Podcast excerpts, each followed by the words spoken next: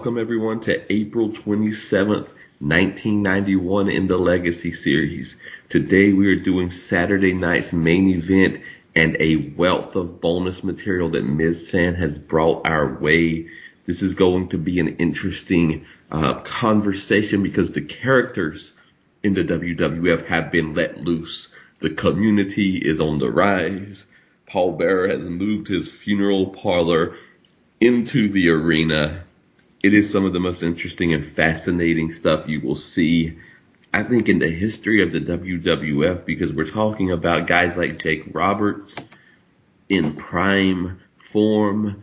We're talking about The Undertaker. I want to have this conversation as one of the most effective first years in the history of professional wrestling because Paul Bearer and The Undertaker have changed the dynamic for guys that have been there six years, ten years.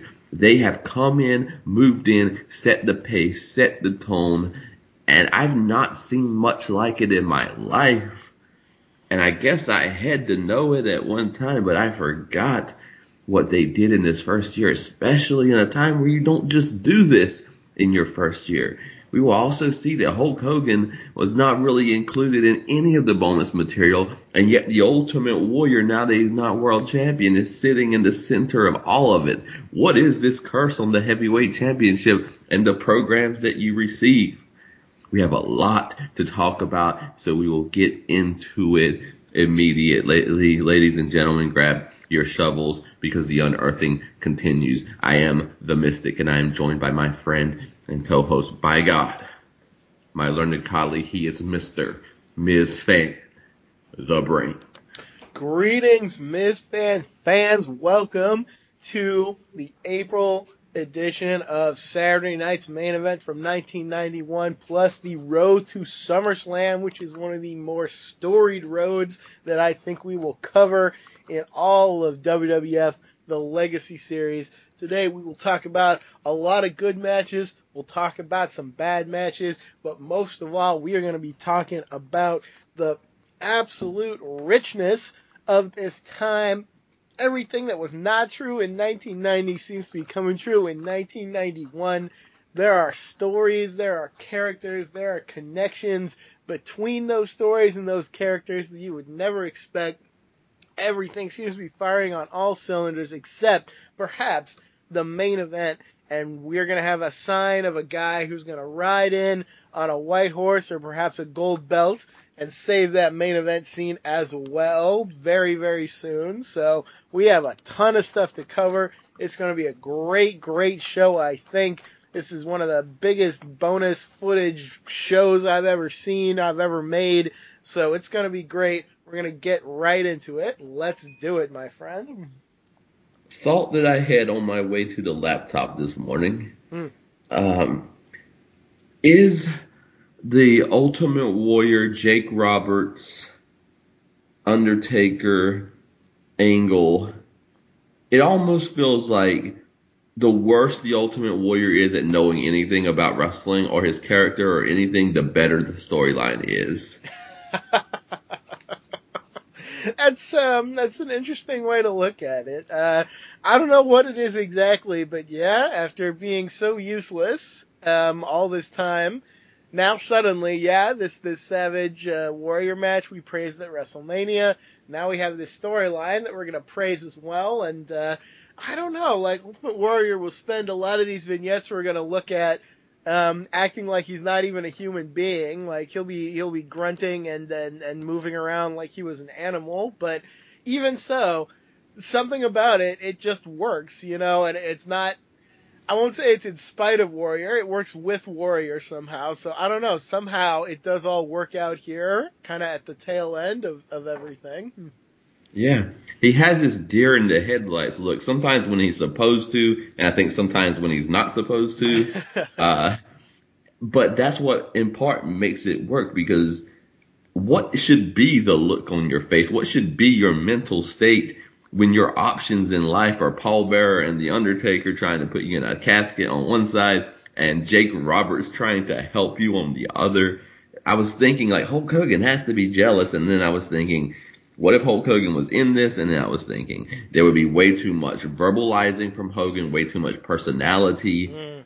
Like I like the fact that we we can't hear the baby face through most of this. Like the baby face is is far far away, and I don't know. We'll, we'll get into it when we get there, but I would like to have that conversation because, as you said, Ultimate Warrior, whether it's of his work or not, you know, he's had the WrestleMania 7, he's had this, um, and Hulk Hogan. I don't know what Hulk Hogan's doing right now because isn't Ultimate Warrior also in the same program that Hogan's in for WrestleMania or for SummerSlam? Yeah, I mean, Ultimate Warrior will be at SummerSlam as his tag team partner, the match made in hell. Uh, so that that's going to be part of it, and we'll see a little hint of that as we go to Saturday night's main event. But yeah, mostly he is occupied with the storyline with The Undertaker, with Jake Roberts, with everybody being involved here. This thing which is going to draw in Randy Savage as well and just make all these connections through the WWF. Okay, so we'll get into it. We got so we really do have so much. Um, were you able to sleep at night knowing that you gave us this much material, but you did not give us uh, the WWF debut of Sid Justice? Uh, yeah, I was able to sleep real well. Uh, I didn't even give it a second thought. It actually slipped my mind until you said it right now that Sid Justice will show up here. I'll tell you, we didn't watch it. What is it? He shows up. Oh, is he a face or a heel? We don't know. He's gonna referee the main event of SummerSlam for some reason. So that's the whole story right there. There's nothing more to it. So I've saved you some time for some better things that we can look at. He also spits a great amount of spit in the face of one of Slaughter's, and I can't remember who it was, as he walked one by one to them, letting them know that he is nobody's person. So that I did not remember, so thank you for that. Uh, expectorating is a big part of wrestling, as we all know. yes. So we're gonna get right into it. We'll go ahead and do Saturday night's main event, and I, I don't want to say get it out of the way because there are some positive things here, but we do have a lot to do to get from here to that SummerSlam. And as Ms. Fan said, it is one of the most storied roads to a pay per view that we will cover. Uh, so we'll get right into it with uh, Vince McMahon and the Macho Man Randy Savage calling the night. Yes, they're on commentary. They greet us in front of the uh, little green screen that they've started using. And um, usually I can't tell. I felt like I could tell this time. I don't know what it is exactly. But yes, we have Vincent Savage. Savage. Savage will shock me more than anyone on this show that we're going to talk about because uh, I knew most of this stuff coming in, but for some reason I did not remember that Randy Savage will be a full blown heel on Saturday night's main event. So maybe did not learn as much at WrestleMania as we thought maybe he did. Yeah, this was a very confusing. I don't want to say I did not enjoy Savage uh, throughout the series of things we're going to talk about, but it wasn't as high as I w- hoped it would be because it is confusing because we are moving into this whole Randy Savage Elizabeth deal.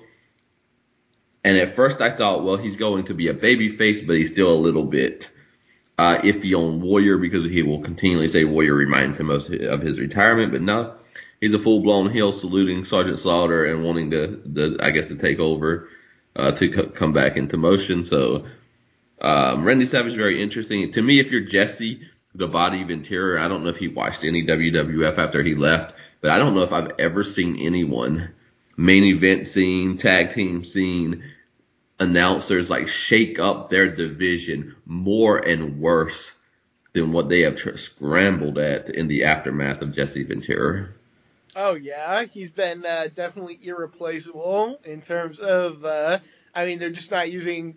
They've got Bobby Heenan right there. They're using him for a lot of shows, but when they don't use him, yeah, they keep looking for a wrestler who's going to sit in that role. They're trying Piper Savage. You know, they'll try others. They'll try Mr. Perfect, and you know, all of them will have their moments, I think, but none of them certainly will come close to Jesse Ventura. And this is, man, I'm trying to imagine Jesse Ventura calling this angle, and I don't think anyone can call the Sergeant Slaughter angle that well, but God, like, certainly he would have added the nuance to it. At least he would have been like, well, he's free to say these things because it's America, instead Yeah. of just like, yes, I love Iraq and I hate America Now for some reason, you know, so it would have at least had some nuance to it.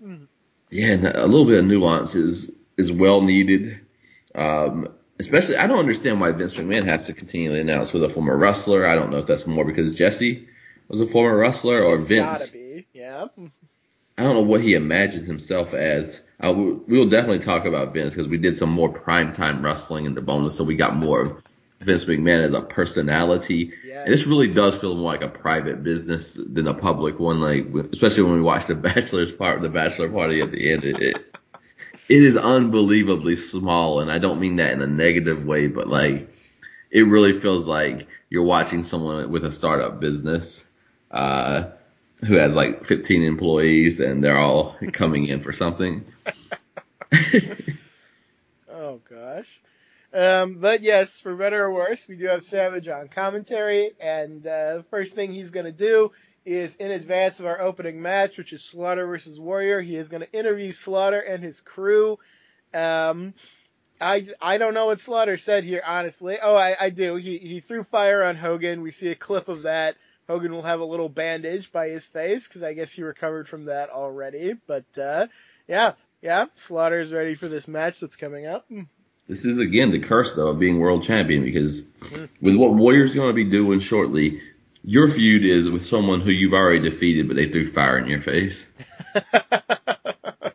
yeah, no, it's baffling that this continues on because, as we mentioned, even at WrestleMania, the conflict was already over. It did not draw the way they wanted it to. They had to downgrade their facility, and yeah, it's just it's going to drag on and on. We're not going to cover it much because it's not interesting. There are no twists and turns in this road. The big twist in this is now the Iron Sheik is here. We're calling him a different name. That's the biggest piece of storyline in the whole frickin' March to August five month period we're gonna cover here. So that that's not great.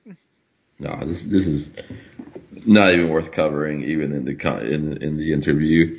So I can't remember who's the slime and who's the puke, but he addresses Warrior and Hogan, I think, in it. Oh, he does. He does. Uh, more interestingly, we are going to touch on something that we're going to talk about a little bit more later. Uh, Gene Okerlund will talk to the Ultimate Warrior. We'll see that clip of him being trapped in a casket. Warrior tells us uh, he had to learn how to live in a normal light, and he flails around so much that he will knock Gene Okerlund's microphone out of his hands. Yeah, I made the comment that I think the Ultimate Warrior or the Undertaker would have retired Warrior even if Warrior had not left the WWF. that's a nice thought. I don't know if that's true, but uh, there's certainly something that uh, feels like it should have happened. I think they got the, I think they got his number. he definitely will react differently to them than to anyone else, and I will have some praise for that later on as we go along here. Yeah, same. Because two, when you make someone so uh, uh, so dominant in the ring, you really got to take it somewhere else. I think to get the best of them. Mm, yeah, yeah, absolutely. Okay, so we got Sergeant Slaughter and Ultimate Warrior promos to start, and then that's not enough for you. Uh, we got a matchup between them as well. So this is a return match, folks, from Royal Rumble 1990. Yes, yes, Warrior Savage uh, going, or Warrior and Slaughter going at it again. Um, this time, I don't think Savage will uh, explode out of the darkness to beat up the Warrior. He's on commentary. And uh, I'll say here and through the night, I, I never felt like he was doing a bad job. I just, A, wish he was wrestling still, and B, wish that he was also showing more nuance because he had this great redemptive moment at WrestleMania, and yet here he is, you know, kind of as nasty as he ever was as the Macho King. And uh, it's strange because we're gonna watch clips on primetime very close to WrestleMania where he will be like making up with Liz and like slow dancing with her later on. Excuse me. He's going to uh, you know propose and do all these things. So you know you'd think he'd be on that path, but here he is, and uh, he's not on that path at all. So here we are. Yeah, I didn't greatly enjoy. I didn't, I didn't enjoy the fact that he was still a heel, uh, and also every story that he tells, it seems like has to come back to a storyline he's had with the person, and maybe that's just because you're just starting out, but you can't like that's not what you're doing now. So again, it's a different genre, and I don't know that he fully uh, has the genre mastered, but yeah, he's on Saturday night's main event, you know, doing the call. Yeah, yeah, very true. Um, I think it's got to be at least to some extent just what you said. They thought, well, we need a, a Ventura type, and they weren't thinking a lot farther than that. So, hey, go out there and be heelish like Jesse Ventura. Mm, yeah, you can do better. You know, let's not just do that just because. Yeah, we're also in the end days, I think, of Saturday night's main event. So I was looking, we only have two more Saturday night's main events after this one, which makes me sad because these have been easily some of the best uh, episodes that we've done. So that's a shame, but um, you know, interest is waning, sadly. yeah, WWF is in a weird period of time, so you know, there's there's all there's all these hints of what used to be. There's what is coming. There is what is right now. So Vince trying to move through all those things. Um, I really thought at first I was like, well, Warrior gets his win back, but then I realized, oh, they're going to SummerSlam. So I was like, DQ or count out is my first note. yep, no kidding yeah, for this match, they definitely talked about that it would be important, and yet it will not be treated as important in the end. Um, I guess that's uh, not unusual for this kind of thing, but uh, definitely the most interesting thing to me in this match is partway through the match, Paul Bearer will uh, wheel a casket out that has uh, the warrior symbols on it. It's the same one we saw in that clip. They got locked in before. Uh, Vince McMahon tells us what Warrior is supposed to be feeling when he sees this casket, and then uh, who should sit up out of it but the Undertaker in what will become a familiar sight to wrestling fans as the years go by. Yeah, that is a glorious moment in this show. Paul Bearer scooting down the ringside with that casket. Um, these guys, like I said, they, they didn't just come to the, w, the WWF. They brought an entire world, an entire lore with them, and I think they might be more dangerous here than even some of the times ahead simply because nobody has seen them do these things. Mm. Like you, it's not like, oh, this is year seven, angle 21 of targeting someone with a casket. Yeah, this is early on a professional wrestler who appeared half a year ago is coming at Ultimate Warrior to put him in a casket to murder him, to take him away, and make him no more. Mm. It, it is it's unprecedented. Yeah. It is, yeah. I mean, we've watched all through WWF, and we certainly have not seen anything like this. I can't imagine there was something quite like this going on in any other promotion. Um, I don't know. As always with Undertaker, you look at this and you have to imagine it's possible that this could have flopped on his face, and yet it works so well uh, this is definitely one of my favorite parts of Saturday's main event. The match stinks and it's about to be over anyway. Uh, but this this whole thing that happens after the match, I am very into this, and uh, I have some very good things to say about it. I agree completely. It's it's so fresh, and so you got a guy who's been there again six months breaking up this thing that shouldn't even be going on, and you know God bless him for it. Absolutely, and certainly he shouldn't be the one breaking it up because yeah, he's this uh, unknown who came in out of nowhere and uh, has this weird gimmick, and yet, and yet, clearly they know they have something in him because yeah, he's getting elevated into this conversation. So, uh, um, we do get that uh, disqualification that you so rightly predicted as Slaughter's guys just attack the Warrior, and the Warrior is just looking at the casket when they do it. So I guess it's not really important to win this match. Just get DQ'd, doesn't matter, whatever. But then we get into the good stuff because Hulk Hogan will run down uh, as they are attacking the Ultimate Warrior to get at uh, his enemy Sergeant Slaughter. Taker is there as well, and this is this is the thing because Hogan will hit Undertaker with that championship belt and The Undertaker will no sell it. And here's where I really got to praise them. It would have been so easy, like so many other guys, to just have Hogan or Warrior or someone come out there and just clown him immediately and just uh, make him into nobody. And yet they will set it up that he will be in the ring with two of the biggest guys in all of wrestling history, really, and he will be invincible to them at times. And it's just played off so well I don't know. They they had some right idea and they really invested in Undertaker and look how well it paid off.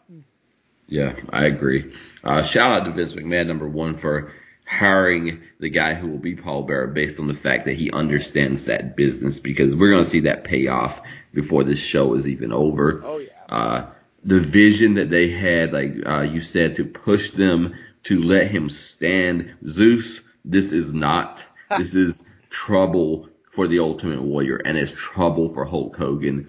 And I would even say, despite the fact the Ultimate Warrior is going to be put in a casket, he's going to be in a pit of snakes. It is Hulk Hogan who does not yet know the depth and the nail in his own ca- casket in his own career that is coming because I seriously doubt that they know at this time that the man he hit with that belt, who no sold that, is going to take that title off of him. Mm, I can't imagine, but I really, really have to praise that moment because Hogan attacking a guy and not just attacking, but hitting with a weapon, no less, hitting with that belt, like that Andre would have sold more than they had Taker selling here. You know, nobody would have been allowed to no sell it this much. I was honestly shocked when it happened, even 30 years later. Uh, it, it's crazy because I was going to compare Undertaker to Ultimate Warrior because they brought in a guy who was kind of an unknown. They gave him a huge push and it worked out. It actually worked out better in this instance than it did with Warrior. But you brought up Zeus, and that's an even better comparison because really it's the same gimmick. He's a guy who like can't feel pain, but Undertaker is not like some weird actor who can't wrestle. He's like uh, an, a mystery, like an undead guy who's just invincible and terrifying. And I don't know, it just everything the the planets aligned, everything worked out. Undertaker is here and he's already got this great role and I'm just I'm so into this guy. You know, Undertaker has always been maybe not my number one favorite, but one of my favorites, and he's he's showing me why again so early in his career. I can't believe Hogan let it go on because Yeah, not right? only does Hogan hit this new fresh talent with a belt and he no sells it, but then the camera gets to focus on the ring, on the warrior, on the casket, on Paul Bearer and Undertaker while Hulk Hogan runs off with Sergeant Slaughter and his men. Hulk Hogan asleep at the wheel here or something. You know, he's, he'll try to make up for lost time, as you have said at Survivor Series with the alleged story. He will go backstage and uh, badmouth the Undertaker, but Yeah. uh, you know, um, here's what I'm wondering: Why could we not get Warrior and Hogan against Slaughter and Undertaker at SummerSlam instead of the lame handicap match with two guys who like can't even wrestle hardly? Like maybe it would have been bad because maybe Undertaker would have had to take the pin or something, and I wouldn't have wanted that. But man, if you can get around that, if you can just pin Slaughter. I feel like that's a much better match than the one we're gonna get. It would definitely be better and more important, but I think probably rightfully Paul Bearer pulled him out of that and like, that's not the route we're going. Good managing on the part of Paul Bearer. You said Yes. it. Praise for bringing in Paul Bearer because the second he walks out, I think he pays for himself because he's got the voice and the weird way he holds his head and the weird way he looks. Every second Paul Bearer's on screen, I am like glued to what's happening because he is just so great. I love Paul Bearer as well. Paul Bearer walks in on day one and can stand up there with Bobby Heenan, with Mm. Jake Roberts, with you know any like this is one of the best times in wrestling history as far as characters, as far as personalities, and Paul Bearer is right there among them. I could not. We could be here all day if this becomes a praise Paul Bearer because. Undertaker's good, and it's going to be partly his skill that's going to like make it last that long. But none of this matters like the way we're talking about it if we don't have Paul Bearer to create this world with the funeral parlor segments. Oh, it's so important. I mean, we covered Mean Mark in WCW, and like he had his moments, but he was never a guy like you wouldn't look at him necessarily and be like, oh yeah, he'll be like an iconic name for 30 years. You know, like you, wouldn't necessarily think that. Um, but uh, yeah, the whole package just works so well. Paul Bearer is a huge part of it because Undertaker he does well in all these segments. We're gonna praise him, but he he'll take some years to like really develop the skills that he becomes known for. Like a lot of people put it um, even five years out when he's fighting Mick Foley, when people will notice, hey, like he's good in the ring too. You know, like he finally kind of got there. So I don't know if I agree with that or not, but that is the perception of a lot of people. He had a lot of help, I think, getting up to that point. and uh, he did the work too. But man, it's really a whole package, and Paul Bearer is a huge part of it. I will say just from childhood that that is not an accurate statement. Okay, Uh, okay, fair. Because even with Yokozuna, I think he gets more out of especially, and I hate to say this, I, I like Luger and uh, Yoko at SummerSlam, but I think he gets more out of Yoko than Luger did. And it's, I think what he had to overcome in the first couple of years, and God bless him to be able to, was the fact that part of the Undertaker gimmick at the beginning, especially, is that he's supposed to move really, really slow all the time, and you can't do that for a career and make it work, especially as a babyface. hmm But he definitely has. I think he gets better as it goes, but I would be. He also doesn't have any opponents worth having. you know that he will tell you that all day. Like he is very upset when he gets, I think, Giant Gonzalez and then King Kong Bundy. Uh, they're not back to back years, but I think it's one year between them. Yeah. So- yeah. You know, I think he begged for a Yokozuna program. I can't blame him for that. All right, that's some interesting perspective. We will be keeping a close eye on the Undertaker for a long time, so we will be able to judge for ourselves with fresh eyes as we continue along here. Who does he wrestle though? Like he wrestles Giant Gonzalez, he wrestles uh King Kong Bundy, he wrestles the Undertaker and Undertaker versus Undertaker. So I don't think they wanted him to be a, uh, what he becomes in a way. I mean, uh, it probably didn't even occur to them, maybe, because, yeah, you've got this big, impressive guy, and definitely there was a focus on putting him against, like, all the other monsters for a long time. And uh, I love monstrous wrestlers, but they're often not uh, athletic specimens or anything. So, yeah, there will come a time where he's wrestling more Foley, Shawn Michaels, uh, Bret Hart, you know, and wowing with these guys. But, yeah, there will be times when he is nowhere near that level of wrestler, and he just has to make do with who he's got. Yeah. Man, I'm, I'm looking forward to it. I, like I said, I respected him from day one, but I never paid close attention to him. So Right. this will be fun to go through. Very fun. I'm, I'm looking forward to it. Okay, let's let's get on with this tag team stuff we got going on. Yeah, speaking of fun, there's none to be had here, uh, unless you have a very different mindset than us. Uh, our next match is uh, the Nasty Boys taking on the Bushwhackers. Um, before the match, Okerlund talks to Jimmy Hart and the Nasty Boys. They say they are nasty but not disgusting. I beg to differ. Piper talks to the Bushwhackers and they lick him and they want to be nasty. Why does everyone want to be nasty? I have no idea, but everyone wants to be nasty today. I think we've already heard every Nasty Boy pro, uh, promo we're gonna hear for their entirety. They're as nasty as they want to be. Um, other oh things. my. This is such such garbage and so insulting for a WWF The Legacy series that once covered the Brainbusters as the tag team champions, but here we go. Yeah, I mean, I have nothing to say about this. Savage tells us we should be glad this is not smell-o-vision, so that's um, a wise comment on Savage's part. Uh, I refuse to take any more notes on this because it was exactly as bad as you would expect it to be on paper. If you're a fan of these two teams, good for you. You get joy out of a part of life that I don't because I don't like anything about this.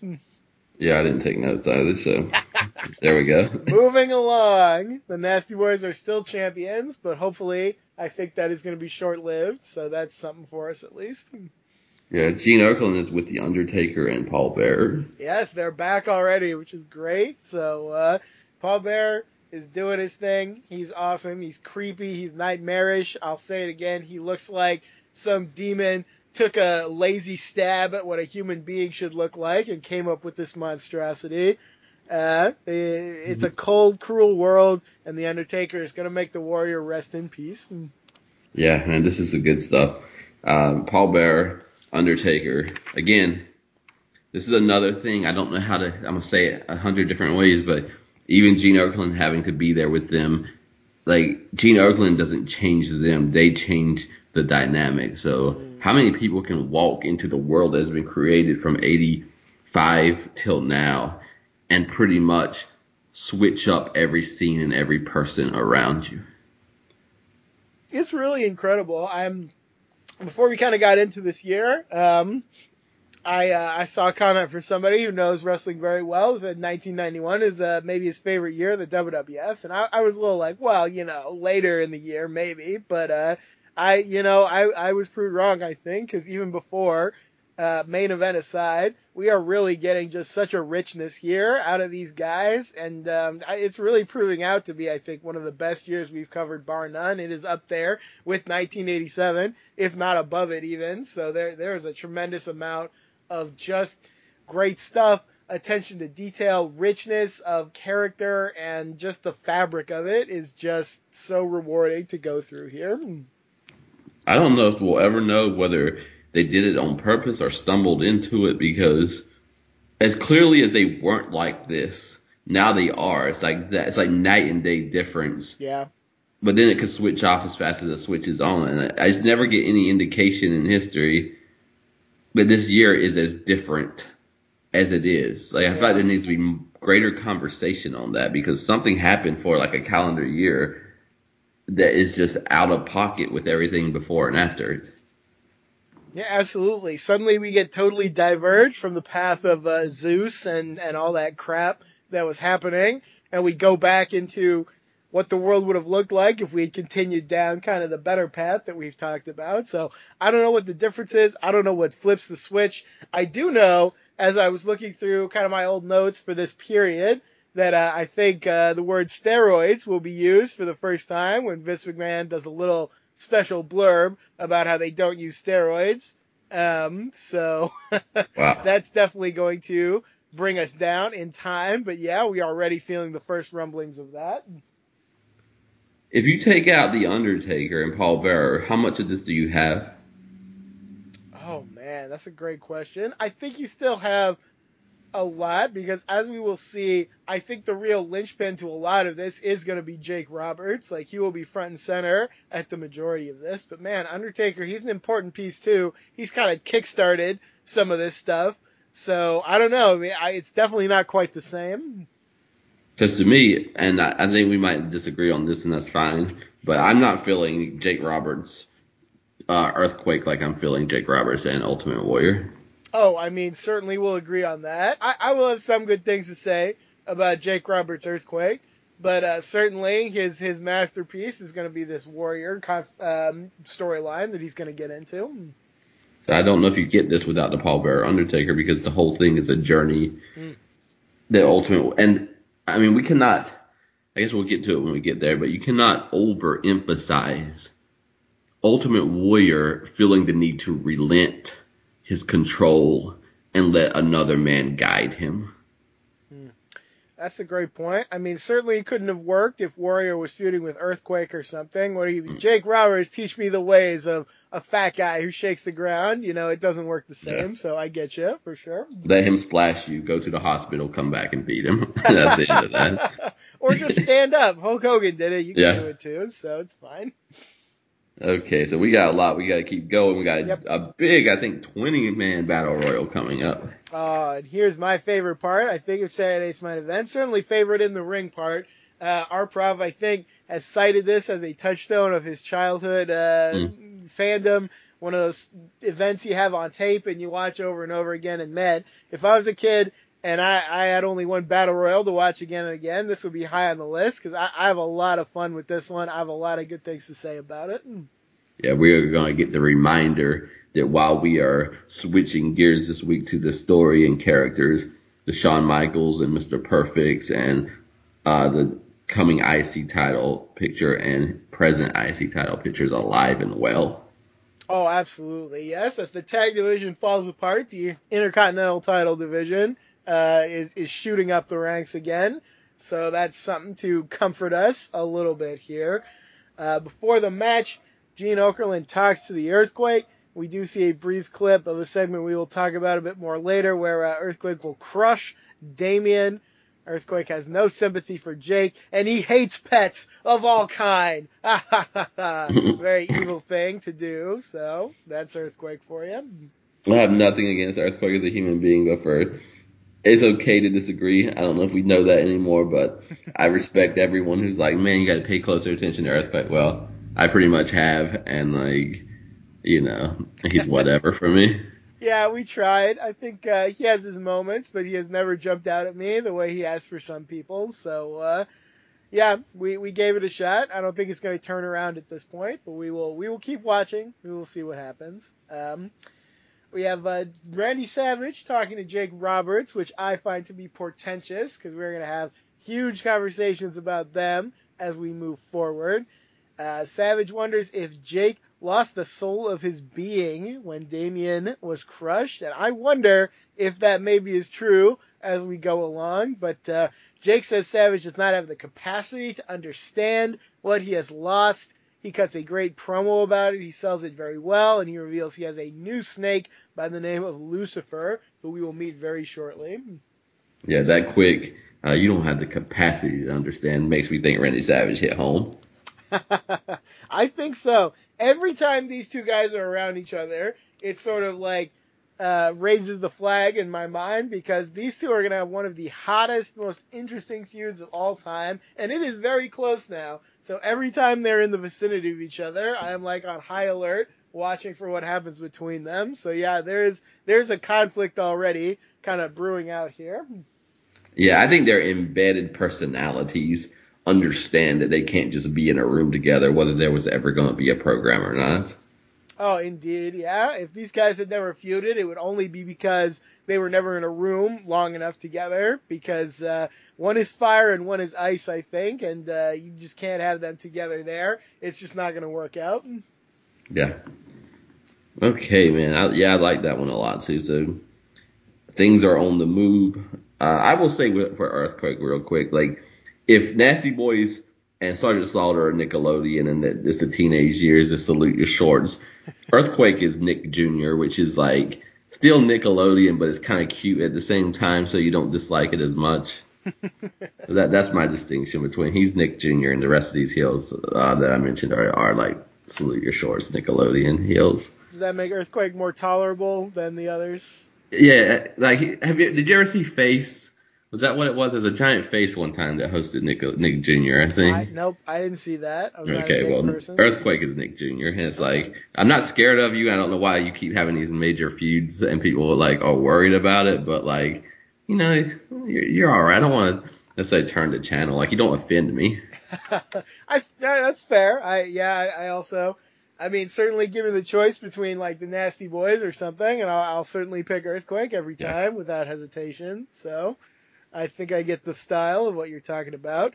Uh, certainly, all these guys are well fit to be fighting the Ninja Turtles or something, so I'll, I'll yes. give you that. Um, well, the Nasty Boys are on the Ninja Turtles, so I, they really, yeah, they really went for that look. So, yeah, you know. Uh, we got a garbage promo with Hulk Hogan where Yep. Uh, he talks about uh, once again having weapons, new weapons in the 90s and stuff, and yet he is more stale than he's ever been. He also declares that you will have no friends in this match, so look carefully for his righteous indignation when people take him at his word.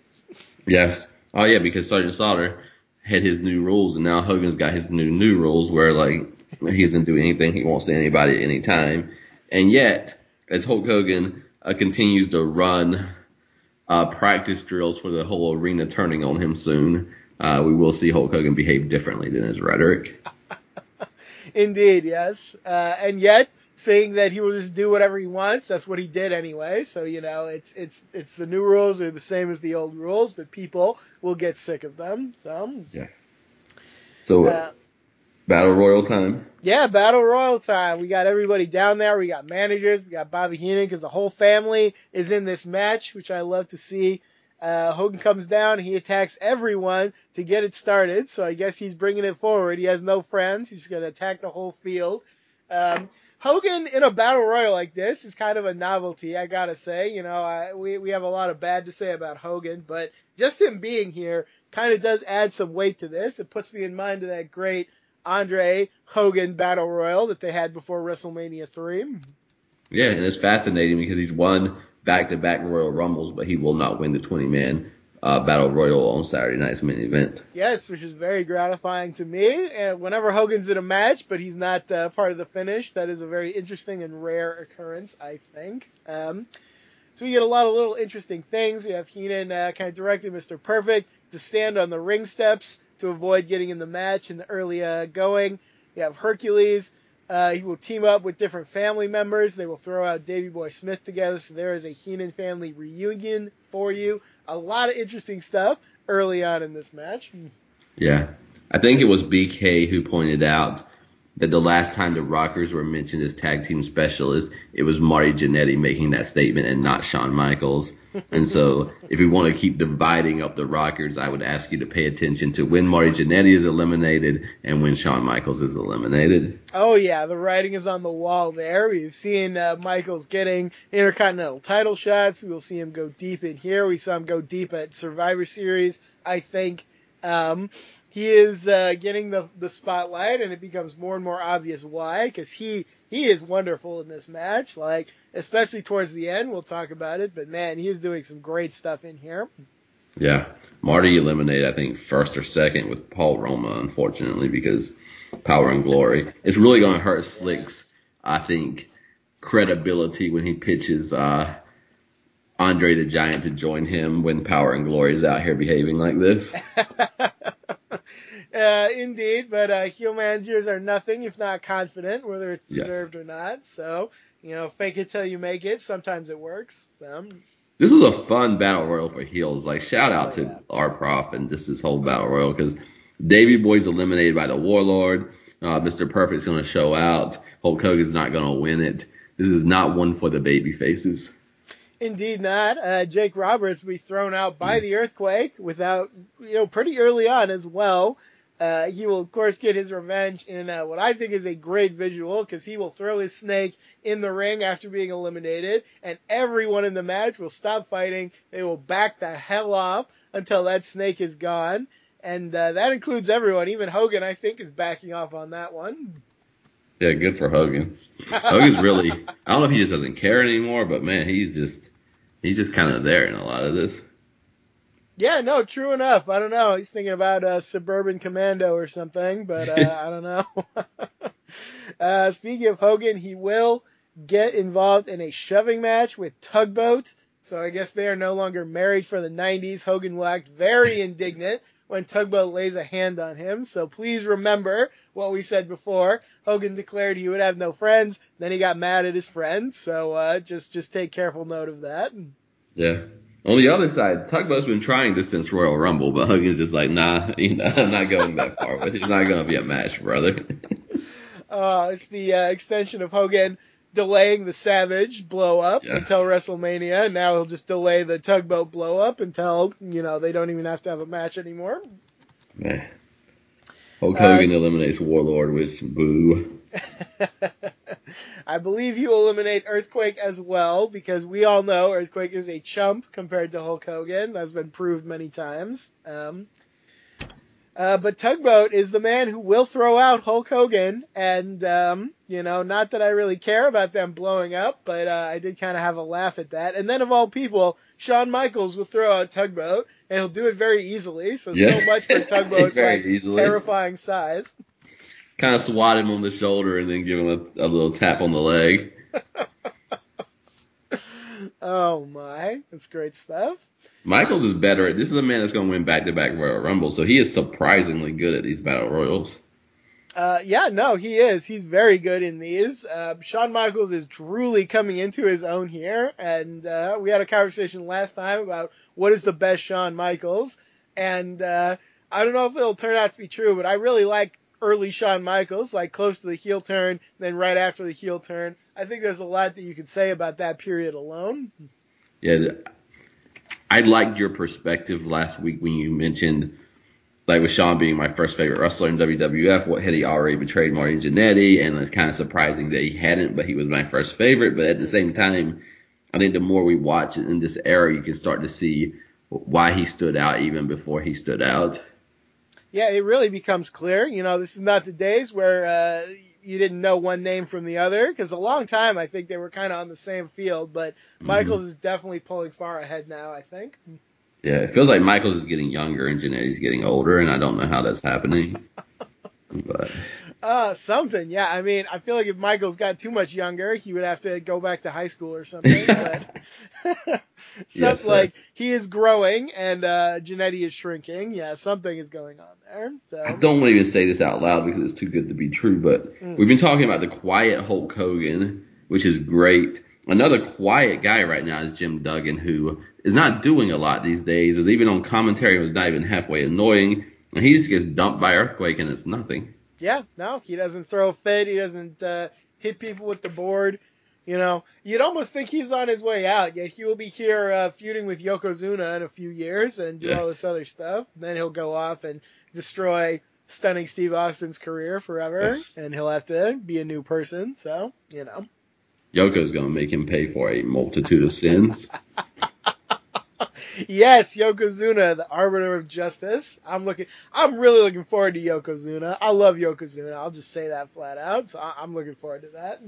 Yeah, you can't beat Yoko. I had a thought the other day that I have never really thought of because we are in the world where, aside from Andre, the first top stars that we knew were Hulk Hogan and Randy Savage. Well, in 1993, Yokozuna is going to win the Royal Rumble by eliminating Randy Savage, and he's going to eliminate Hulk Hogan from the WWF six months later. Yeah, I believe Yokozuna will beat Savage uh, on TV as well in a singles match. So we will try to dig that out when we get there because there's some good stuff going on. I feel like some of these guys, like Undertaker and Yoko, just didn't watch WWF, so they came in not knowing how they were supposed to behave.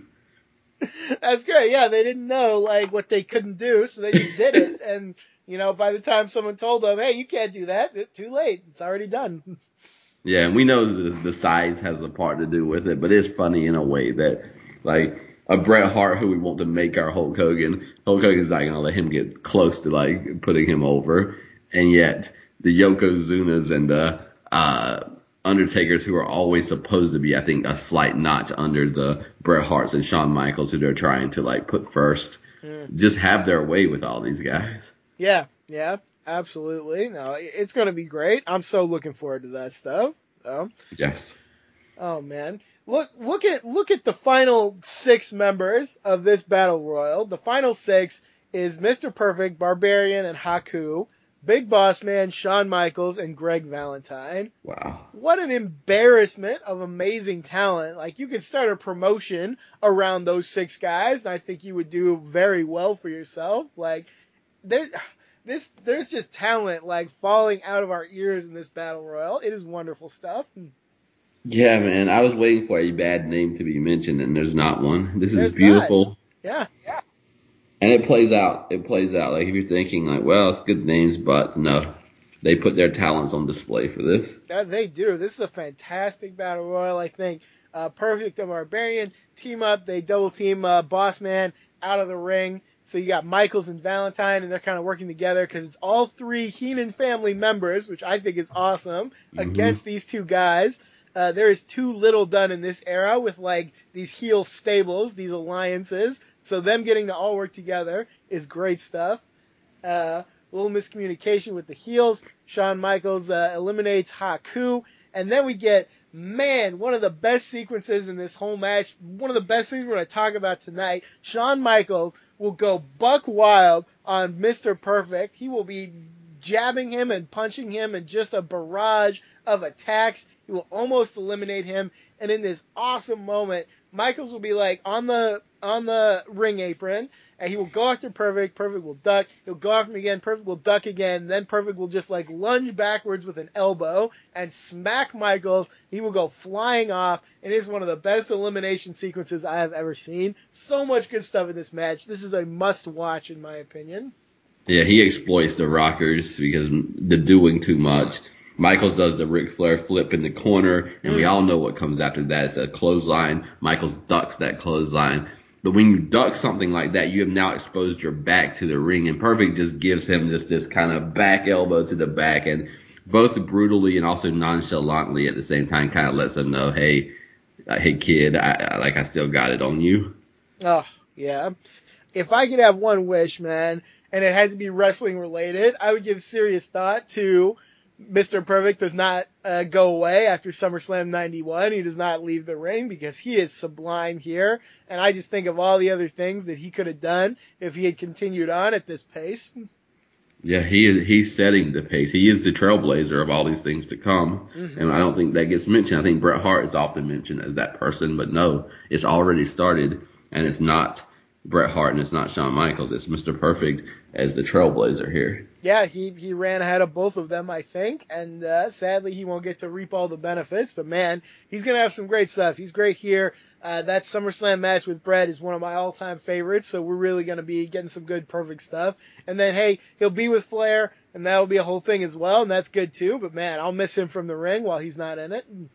Yeah. Another guy I'm going to miss is Greg Valentine. I feel Oh. like Yeah, he's in this moment where they could have treated him with respect, and even if he was going out, I don't know. Something about him being a baby face that he needs some kind of tribute or some kind of meaningful storyline right now. I feel like he's right there for it. Yeah, I wish they could have done more. There is a Mr. Perfect Greg Valentine singles match on TV for the title somewhere, and sadly I could not find it for this show. Uh, but I have seen it before. It is great. I would have loved if they could have even done more with it. I agree. I would have loved to see something for him as he goes out the door. That's kind of a failing of this whole era. Guys, they never really get an ending. They just sort of fade away until they don't matter anymore. And man, I could have done with a few, uh, you know, I don't know, like a career threatening match or something. We'll even see it with Bobby Heenan. Like he will just suddenly not be managing anymore. Endings do not get treated the way I wish they could be treated in this era of wrestling. in an era where they deserve it the most because like th- that's what's carried the best parts of these errors, and it is unfortunate and I don't know how much of it is disrespectful and they should have done better by people at the end and how much is just we don't have that kind of um idea set in motion at this time. Right, right, yeah. Yeah, it's something, and uh, it's tough as well because endings are never really endings in wrestling. You give somebody a big angle as they go out, and guess Yeah. what? They're gonna show up in WCW tomorrow, you know. So, you, you know, there's a whole consideration, but man, still, I wish it could have happened. But that should be the thing about being arrogant though and pretending like WCW doesn't exist at this time. You can give them the ending you want, and if they go to WCW, who cares? Because you pretend like they don't exist anyway. yeah, we know that everyone actually cares a whole lot about that. So, uh, unfortunately, it is what it is. Uh, so Greg Valentine alone against Barbarian and Mr. Perfect. Another miscommunication. Perfect hits Barbarian. Valentine throws the big man out. It is Perfect and Valentine. The finale that I would have asked for at the start of the match, and that rarely happens. That's great. Mr. Valen- uh, Valentine is beating up Perfect. He's taking those amazing bumps for him. Valentine almost throws Perfect out, but he latches on, flips out. Valentine instead just barely staying alive long enough to win. It's great because he does hit the ground. He just does it like a second after Valentine, and then he bounces back in the ring. So it's a great ending. It's a great match. I could not recommend this highly enough. Definitely check this out. Yeah, he Chris Benoit's him out of the ring to uh, to Greg Valentine's big show, but then kind of falls out with him as well, but then pops back up on the apron.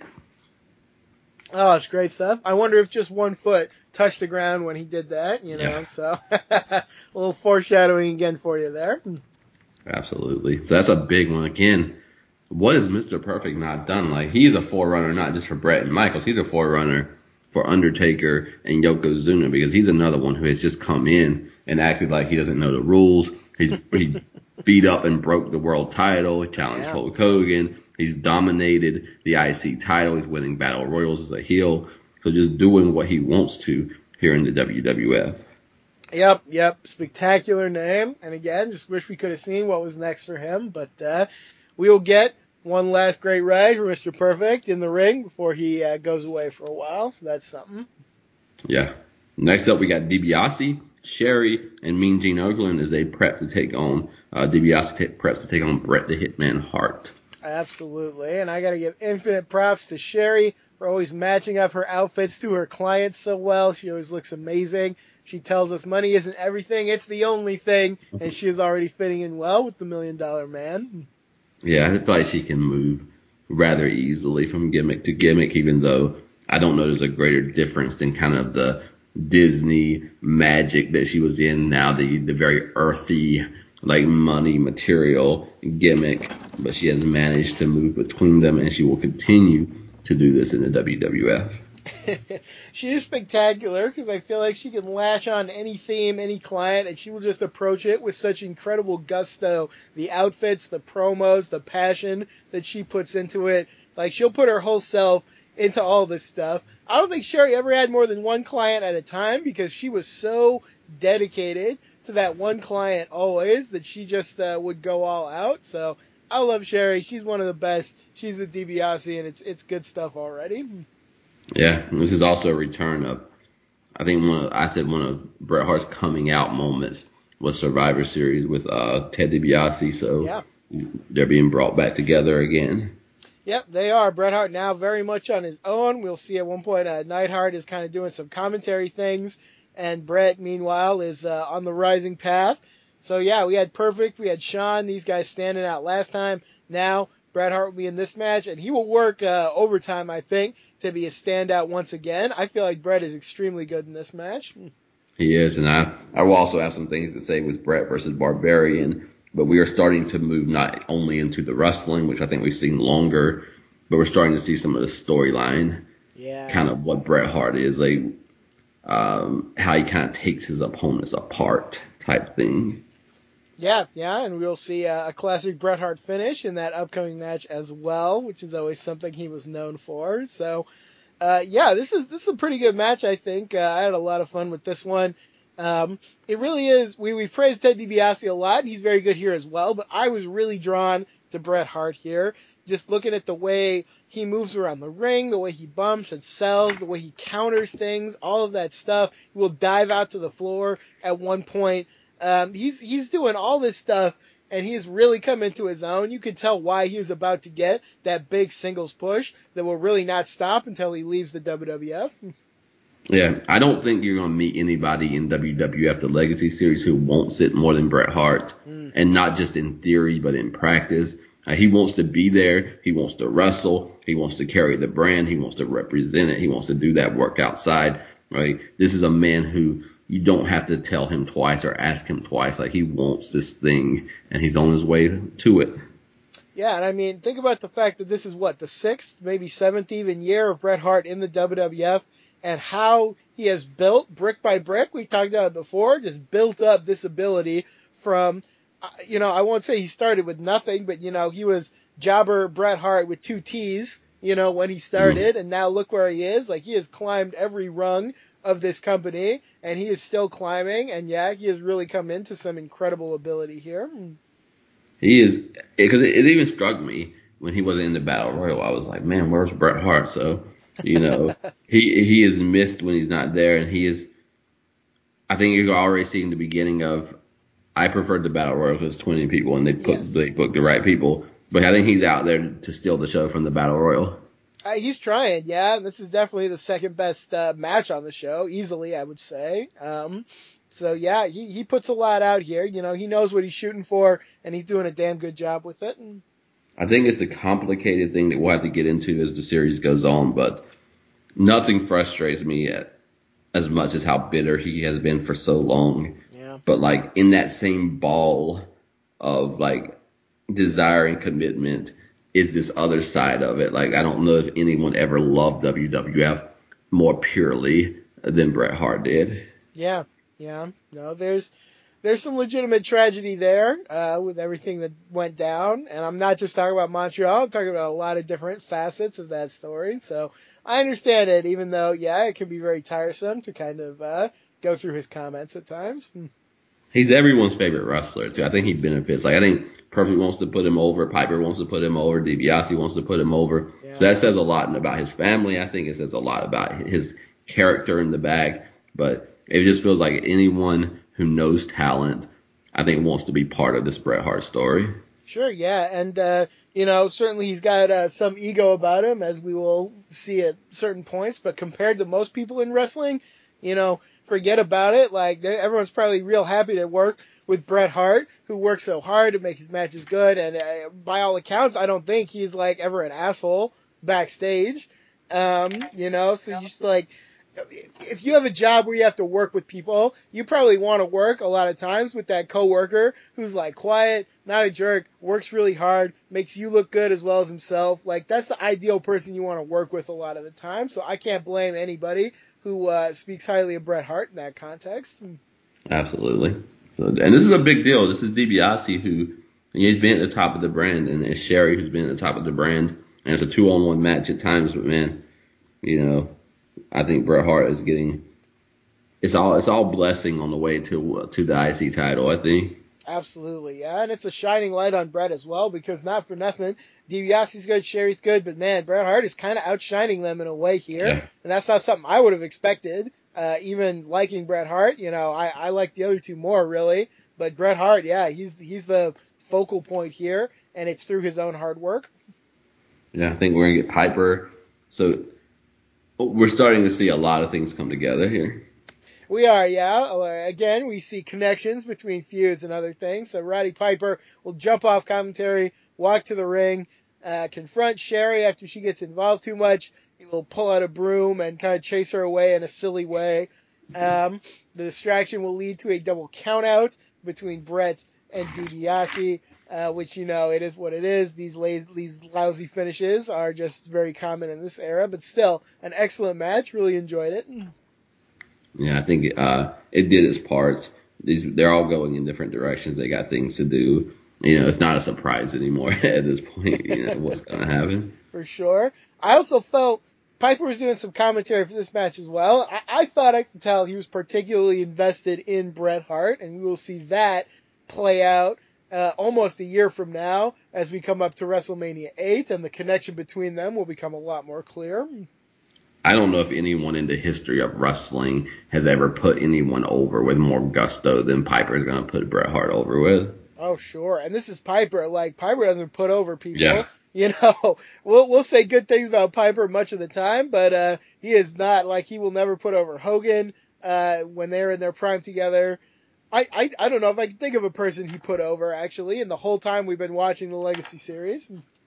It's it's a big deal. He he loves Bret Hart, so Yep, you know. indeed. Oh boy, Tito and uh, Mountie rematch. and it probably means about as much now as it did last time. At least they get a little more time to work here. Um, so yeah, this is the main event, quote unquote. Actually, the match where everyone probably went to bed already, as we've talked about before. But uh, it is Tito. It is the Mountie. Uh, they will have a short, but you know, a solid match. I think. Like, there's some good stuff in here. Uh, nothing to maybe write home about, but yeah, you get Tito with the great punches, the killer drop kicks. Uh, yeah, the Mountie, he will act obnoxious and he will like hold Tito in different holds and like bash him into the turnbuckle and such. So it, it's a fine match, you know, for what it is. It's nothing too notable though. Yeah, Mountie's gonna kind of get the same win, the same way, pretty much. yep, you use that cattle prod, but this time there will be a cheesy sound effect of like electricity when he does it. So mm-hmm. take that for what it's worth, which is not Well, much. Earthquake also had that. I think the whole visual shakes when he does his jumping up and down now. Oh, yep, backstage they shook the camera like there was really an earthquake going on. So some cheesy, maybe ill-advised effects from the WWF here. and of course, we need to go back to Sergeant Slaughter, who has more to say, more of the same to say. Oh boy, this feud really got out of hand in terms of the verbal warfare. Like the matches were nothing to write home about, but man, Okerlund will talk to Slaughter, and Slaughter will imagine like very vividly burning Hogan's skin off and like mm-hmm. tearing the the gooey skin off his face and holding it in his hands and man, they will they will really verbally be inappropriate in this whole feud. Well, when you're 13 at summer camp and your parents aren't around, you can behave in ways you haven't behaved before. Oh my god, yeah, you're right about that. Jesus. He also says, I rule the world, uh, which again, I think is just an invitation for Sid Justice to arrive. Oh, that's probably why Sid decided to be a face because he tried to steal his catchphrase. Yeah. So, God. Is this Randy Savage and Hulk Hogan together?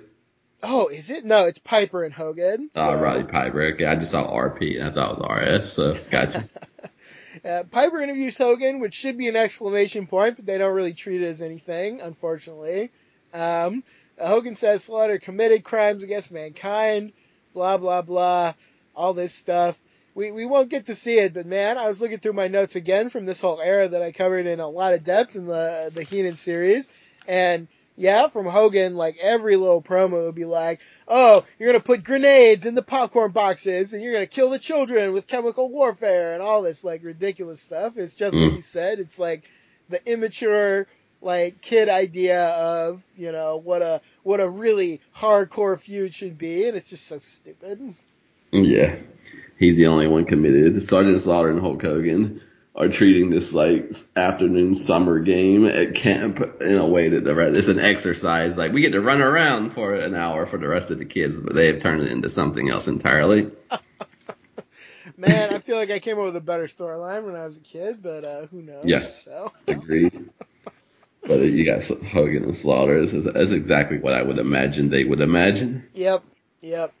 It is what it is. All right, that is Saturday night's main event. So some fun stuff, some bad stuff, you know, as we we get the mix at times. But now we go into this bonus stuff, and uh, oh boy, there's a lot of rich stuff in here. I the the this was the one of the toughest ones to put together because there was a lot of stuff, and WWE because they suck uh, did not really put a lot of this on the network, which is a huge failing on their part. So it's a lot of sifting through YouTube clips, all this stuff. But man, I think the full picture, when you really get the full picture, is really some amazing stuff. So we're going to talk about a few matches. Then we're going to talk about some all-time great storyline stuff. It's going to be very rich, very great conversation. I can't wait to get into it here. Yeah, all time great somehow might be an underestimation for some of it. great choices, Ms. Fan. Great findings. This is what the unearthing is all about. Oh yeah, this is great. We must really be. Are we getting into any stuff that you saw firsthand? We must be at this point, right? I saw, I think, most of the Jake Roberts Ultimate Warrior stuff in real time. What a way to start. No wonder you were hooked. You know, that's that's an amazing place to start out if you're a, a new WWF fan. It's weirdly like this is as good as it can get. So I'm not knocking what I saw because I have a lot of positive stuff to say, but it's almost somehow even better when you have no idea what it is or wrestling is, and you just turn on the TV and Jake's in the cemetery doing whatever he's doing, and Warrior's doing what he's doing. Mm. You know, that could- that could be a moment I think for most people where you either if you turn it off, you may never go back to it, and if you don't turn it off, you can't leave it. You might be doing a podcast 30 years later if you Yes. if you leave it on as portentous. So It, it is what it is though, because I will give like the one thing I've always understood is like I like good storytelling. I like psychology. You know, I think I would have done psychology over English, except my mom told me I should do psychology, and back then that was enough for me to do English. So I think she was right and I was wrong. But you know, so I can imagine not even knowing what Jake Roberts is, just his voice, just his storytelling, just his psychology. It's the kind of stuff that I was born to be attracted to, and he doesn't have to announce like, "Hey, I'm doing this thing." You just get swept up, and boom. Like I said, I think you turn that off, and you're like, "That is garbage," or you leave that on, and like you said, you do a podcast 30 years later. I don't think there's any other choice among uh, the options there. no, no, it's uh, it's one or the other it seems. So, whoo boy. All right, so that's kind of going to be our main event. We're going to talk about that a little Yes. bit later on. First, we got a few matches that I want to go through here. Uh, some interesting stuff. Uh, we start with a couple of matches from the April 22 uh, Madison Square Garden show of 1991. Uh, some notable stuff here. Perhaps most notable, Ricky Steamboat returning to the WWF. He is now the Dragon. He's got the costume. He will breathe fire with his little fire stick. And uh, and yeah, I mean, you can't say Ricky Steamboat didn't try with this. Uh, they will just give him nothing to do with the gimmick. They will give him all gimmick and no substance. And uh, it's Ricky Steamboat for God's sake, so it's really a shame. But we do get him here up against Haku in what I think is a very fine matchup. Yeah, I think for anyone who thinks WWF always has better characters and storylines, look at Ricky Steamboat before this and Ricky Steamboat after this, and just make the comparison for yourself.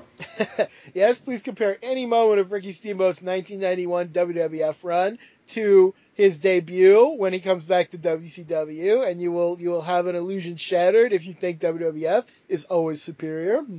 Yeah, it, it is so beautiful that Arn Anderson moment. Mm, like we are on the hills man. of that. Um, what surprised me was upper body wise, these two are not that far apart at this time. they got those thick, broad chests. Uh, my friend and I, my wife, were watching uh, the Batman animated series, the cartoon, and uh, I was noticed on that Batman's got like the chest that looks like it's about five feet across.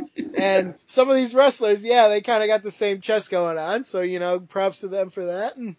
Yeah, I don't know if it's because I I knew Meng, I think more than Haku at one point in my life, but like he he's a lot slimmer than I remembered at times, and Steamboat's also kind of jacked, so neither of them look exactly what my stereotypical like kind of memory of them looks like. Well, we've talked about it before. Meng is clearly much larger than Haku somehow. I don't know how, but it's just Yeah. true. So, oh boy. Um, so we get this match. We get Heenan, Monsoon, and Neidhart on commentary, and Neidhart will be hanging around commentary a lot in 1991. Um, but uh, you know he he's not bad. You know he's about maybe the same level as all these other wrestlers who kind of tried their hand at it and didn't work out. But still, you got Heenan and Monsoon together, uh, which is very good stuff. And Heenan doesn't even come out to uh, manage Haku here, although he will have some comments for his man. Yeah, I would also say Steamboat's deep arm drags are very telegraphed, but I think if Bobby Heenan had been at ringside, he could have put uh, Haku onto something. he kind of claps his hands together, gets his body ready. I think I think Heenan needed to be down down at ringside for that. Yeah, I mean, if he had been, who knows what advice he could have given Haku here. Um, so yeah, I mean, it's Steamboat and Haku. They're both really talented. You get some huge chops. Uh, you get some some quick stuff flying around. Uh, it's it's a fun match. It's one that I would definitely recommend checking out. How does this one go down? I, Like the finish. Uh, oh, it's a Steamboat. It's a Steamboat. Yeah. Yep, yep. It's that flying crossbody, gets that victory. Probably won't get a lot of notable victories, but he did get this one here over Haku. It's a very fine match that I enjoyed a lot. I wish we could get Haku back on a push. I don't know what's happened, but Yeah. you know, I remember back in the day, you know, when he was just just a young man and all the promise that he had, and he never did anything, you know, to go sideways. But here he is. A lot of great talent. Hercules. It's a lot of really good talent that are starting to just be. I don't want to say enhancement, but they're kind of there to make the others look better. Yeah. I mean, look no farther than Ricky Steamboat as the dragon with one dimension and no feuds in his whole run. So yeah, they are, as much as they are doing some really good things, they are clearly making some mistakes as well. So it's still the WWF. You know, they're going to have some problems. Um, two things, yeah. One, it's hard to believe that in three years, Meng is going to be wearing that uh, chair around his head and wearing Mhm. those glasses and about to tear Dusty Rhodes' head off. And just, yeah, they never, nobody ever fully capitalized on Meng the way they should have, or on Haku, or on anybody. So that's a damn shame. And then the other thing is, uh, this will be painful, but please recall Haku and Barbarian are in the same stable together, and yet we just watched the Nasty Boys Bushwhackers tag team title match. So that's just a crime against everybody. It is. It is. And I think uh, Ricky Steamboat. I think they brought him back maybe just to punish him for how he left the last time. It's very possible. The thought has occurred to me. because he's about to do what might be the greatest mentor run in the history of professional wrestling. Mm. When he goes to WCW, what he does for Dustin Rhodes, for Shane Douglas, for Steve Austin, for Brian Pillman, and for a bunch of others. Like it is maybe the greatest mentor run of all time. And you can't have him doing that with Mr. Perfect, Bret Hart, Shawn Michaels. Mm. Like you're set up to do that as well, but you make him the dragon because making Kerry Von Erich Texas Tornado work so well.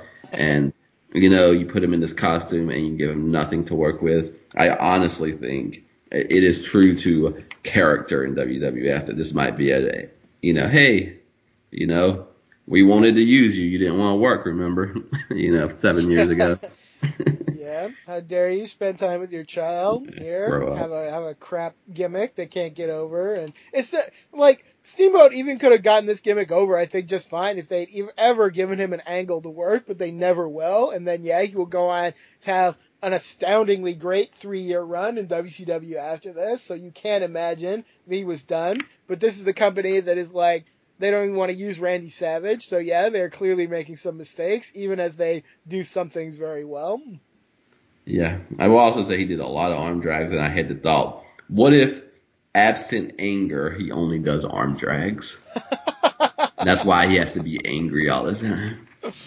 Hey man, if you just arm drag a guy until you know you might have to tap out from all those arm drags because you'll you'll have to throw up Yep. eventually. So Oh, but welcome back. welcome back. It's not going to be much for you, but here you are. So Uh, we move a little later on that same card. We have a uh, big boss man taking on the Mountie in uh, one of their earliest meetings.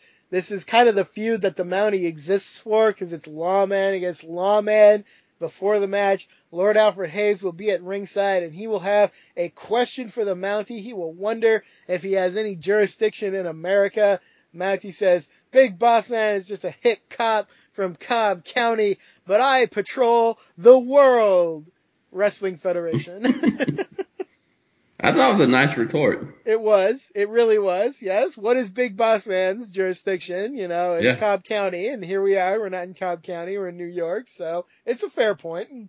They were trying to make the argument for the boss man. Even the announcers fell into that trap. Well, you know, he he doesn't actually. Uh, but this is one of my favorite things in wrestling is the fact that Lord Alfred Hayes is down there with a pointed question he wants to ask, but instead of that meaning, obviously there's a there's a, there's a, a promo or or, the, or excuse me, there's a, like an interview coming. It was. I don't know if he'll even stop. I don't know if he'll come over here. I have no idea if this is going to happen because it's real time and it's actually happening. So I don't know if this is going to happen or not. Yeah, you really avoid that feeling of being overly polished. You know, it feels a little chaotic, a little more authentic. Uh, it's a very nice touch. I like it, and I like that Alfred Hayes was the guy who got to do it because everything he does feels like it's not planned out. You know, so. And he leans heel, so like he's doing his job as a journalist whether he wants to or not. Yes, he does. I can never, I can't pin down Alfred Hayes' alignment, but you're right. He may lean heel, so it's a good, it's a good touch there. Yeah, so that is the setup. Uh, he makes uh the Mountie angry, and the Mountie comes into the ring with that to face his nemesis, the Big Boss Man. Absolutely so. And I gotta say, before the match starts, Big Boss Man, the way he moves that nightstick around, like he flips it around like, uh, if you ever saw somebody with nunchucks, like flip them all around their body, Big Boss Man does that, but just with a nightstick. And man, I feel like he could, he, he's like a black belt with that nightstick or something. Like that's terrifying. Yeah, I agree. And I think he's particularly offended because uh, the Mountie shows how easy it is to exploit the gimmick that the Boss Man is using. Yeah, no, that's a great point. Man, I love this feud. They're gonna have a big match in SummerSlam where the loser has to go to jail for the night. I love that stipulation. These two guys, they're so well fitted for each other. Big Boss Man is just like he's batting a hundred. Um, you know, in this era we talked about before, he's such an MVP. There's so much good stuff going on here. Yeah, man, it really is. Mountie comes running at him to start, and Boss Man does a big boot like someone would do a Dusty Rhodes elbow or a punch to the face. Mm, yeah. Is that where he kicks the shock stick out of Yeah. Jacques's hands and it goes flying? And yeah, I love that moment. It's so good. So good. And Mountie, all that we've watched is Mountie is he's bigger than he was before, and he's kind of dominated his opponents. And early in the match, he's going to jump up, and Bossman is going to catch him like there's nothing there, like he didn't even do it. Oh yeah, no, Bossman is gonna have some great dominant moments here. The only thing that will give Jacques uh, an advantage is Bossman will take a, a pretty wild bump out of the ring, and that will damage his leg, and Jacques will go after his leg, and it's a very nice uh, bit of psychology there. It's very smart, but man, up to that point, yeah, you could believe Bossman was just gonna run this guy over completely. Yeah. And they, they say Bossman's lost 10 to 15 pounds. Gorilla Monsoon says he got tired of chasing you, Brain. a lot of comments against the brain here, but uh, as we know, he kind of maybe has some coming actually with this big boss man stuff. Yeah, man. Bossman is trash talking Mountie. Bobby Heenan says, You hear what he's saying? And Gorilla says, I can't read lips. He's like, I could, but I can't repeat it. And then he says, that's a nice way to talk in front of me, which, you know, I think the stereotypical thing would be talk that way in front of your mother or something. So he has substituted himself for Bossman's mother, I think, because he does not learn. oh, he really does not learn. Uh, it's amazing that these two guys ever stopped feuding. You know, I think they only stopped because Heenan uh, is really on the verge of retiring from uh, anything very active. But man, I think Heenan maybe could have just kept aggravating Boss Man for the rest of their lives. You know, I don't think he ever would have figured out how to stop. Yeah, and I also want to say before we get into anything else, on a night that we need to praise the Undertaker, Paul Bearer, Jake Roberts, even Ultimate Warrior, Bobby Heenan has moments that are as good as any of those uh, in Oh, this, yeah. and so we're we're going to see Bobby Heenan be special a lot in this bonus material. We really are, and it's it's telling that I couldn't tell if you were going to say Bobby Heenan or if you were going to say Big Boss Man because you could Mm. almost say the same about him. So many things are firing so well at this time. Yeah, and some of them are repeat offenders. The Boss Man, Bobby Heenan, like they make the list no matter what they're doing when they're on the show. They really, really do. So much good stuff. Uh, at the end of this, Jacques gets on the mic and uh, he makes some comment against the boss man. This kind of rallies boss man to come up, hit that boss man slam. He gets that victory, but uh, he does get shocked after the match. So that feud will continue and it will climax in a very fun match at SummerSlam. Yeah, again, you said this is a character that kind of arrives, you know, for Bossman. So uh, the feud continues. Bossman and Undertaker kind of doing their thing at the same time, just creating uh, their own worlds to exist in. Every time someone mentions Boss Man and Undertaker, I'm like, oh, I wish they had a match. And then I remember they do have a WrestleMania match many years later. But that's not really the same thing. So, God, I'd love to see him fight in 1991. I don't think it happens, but God, I would have loved to see that. Yeah, man, I love it. The WWF is doing so much right, and again, I don't know who's doing it. I don't know how much is on purpose, but there are some rewards. Mr. Perfect, throw him in there. There are some people who are now just weekly rewards on this show. Oh, absolutely so. Man, I was just thinking, how many times have Big Boss Man and Jake Roberts been connected in their storylines? It will always be just a damn shame that Jake Roberts left at WrestleMania 8. Just as we were getting to really the best of his career, he will go off and uh, he will never really be the same. Man, if he had stuck around, I'm imagining that Jake Roberts Big Boss Man feud in 1992. What an incredible thing that could have been. Mm, absolutely. My goodness. Oh man. All right. So we're going to fast forward again in Madison Square Garden. Now we're on July 1st. And this is an interesting, this is a fascinating little match to me that I really wanted to include on here because I've never seen anything quite exactly like it. It will be Haku and Barbarian. They will be taking on uh, Kato of the Orient Express and Mr. Fuji getting in the ring. And this is part of a completely non-televised, only on these like MSG shows feud between Mr. Fuji and Bobby Heenan, and that is like the most fascinating thing to me that this feud even exists. So we're just going to watch a piece of it right here, and I think this is a, an incredible novelty that is well worth checking out. This is a treasure of treasures. I recommend this as highly as anything else on this show for people to watch. And that's saying something for some of the stuff we're going to talk about. It is. It is. But Bobby Heenan later will officially announce, and he's already done it at this time, that he is leaving managing to be a broadcast journalist. So he is trying to to go straight here and do his job. Uh, Fuji's not having it, and we'll get into. I don't want to uh, step on the brilliance, so I'll go ahead and say it's funny that Bobby Heenan can have a feud with Mr. Fuji here, yet when Lex Luger challenges Yokozuna, Bobby Heenan can't like go with him. So again, Luger's always the line for people. maybe if you hadn't shoved him aside on the Intrepid, Yeah, maybe things would have been different. So they had their own falling out. Um, I will say this: nothing in this world, like an antagonized Bobby Heenan, like nothing makes me more uncomfortable than when Bobby Heenan's uncomfortable. uh, indeed, so nothing makes me more uncomfortable than when the babyface commentators are sympathetic to Bobby Heenan. Like Yes. it's so bizarre in this match, but it will actually happen. So Make no mistake, that is led by um, Lord Alfred Hayes.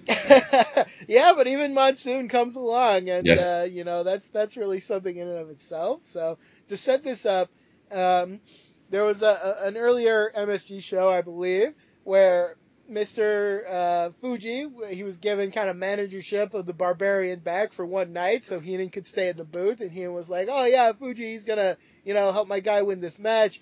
Uh, Barbarian will lose that match, I believe, to Bret Hart. thanks to Mr. Fuji being Mr. Fuji and kind of screwing it up because that's what he does. um, so they're going to set up to kind of like have a little feud between their families. I think Heenan's supposed to be involved, but then what does Heenan do? Like you said, he steps out of managing. So now Mr. Fuji is maybe uh, stuck in this match against Haku and Barbarian, but I don't think Fuji even realizes the danger he's in because Fuji, he's a special type and he doesn't really see things the same way as other people. Nah, and he handles himself decently in this. He does, yeah. I've, I've always kind of liked Fuji's uh, in-ring ability, even in his older age. I find some fun in him, despite his uh, despite the mustard of it all. So. yeah, he goes at Bobby Heenan almost immediately. I think he throws that salt in Bobby Heenan's face. I think at the very beginning. Yeah, yeah, absolutely so. He will uh, be throwing that salt around the ring. He will throw some of it on Bobby Heenan. Bobby Heenan is so mad that he will almost jump in the ring. He will fight Mr. Fuji after all. Uh, so he will uh, he will back off of that, but their conflict will go on and on. And this is really where it starts, where Monsoon and Hayes are, are sympathetic to Heenan here. So that's uh, like I'm is, is Bobby Heenan the de facto face here? Like I can't even tell, but it's um he's acting more like a baby face than I ever saw him before. Yeah, he's outraged. Uh, that didn't they recognize the outrage? They're like baby face. you are right about that. Yes, and you also try the attack after the match. So that that's a true baby face maneuver yeah. right there.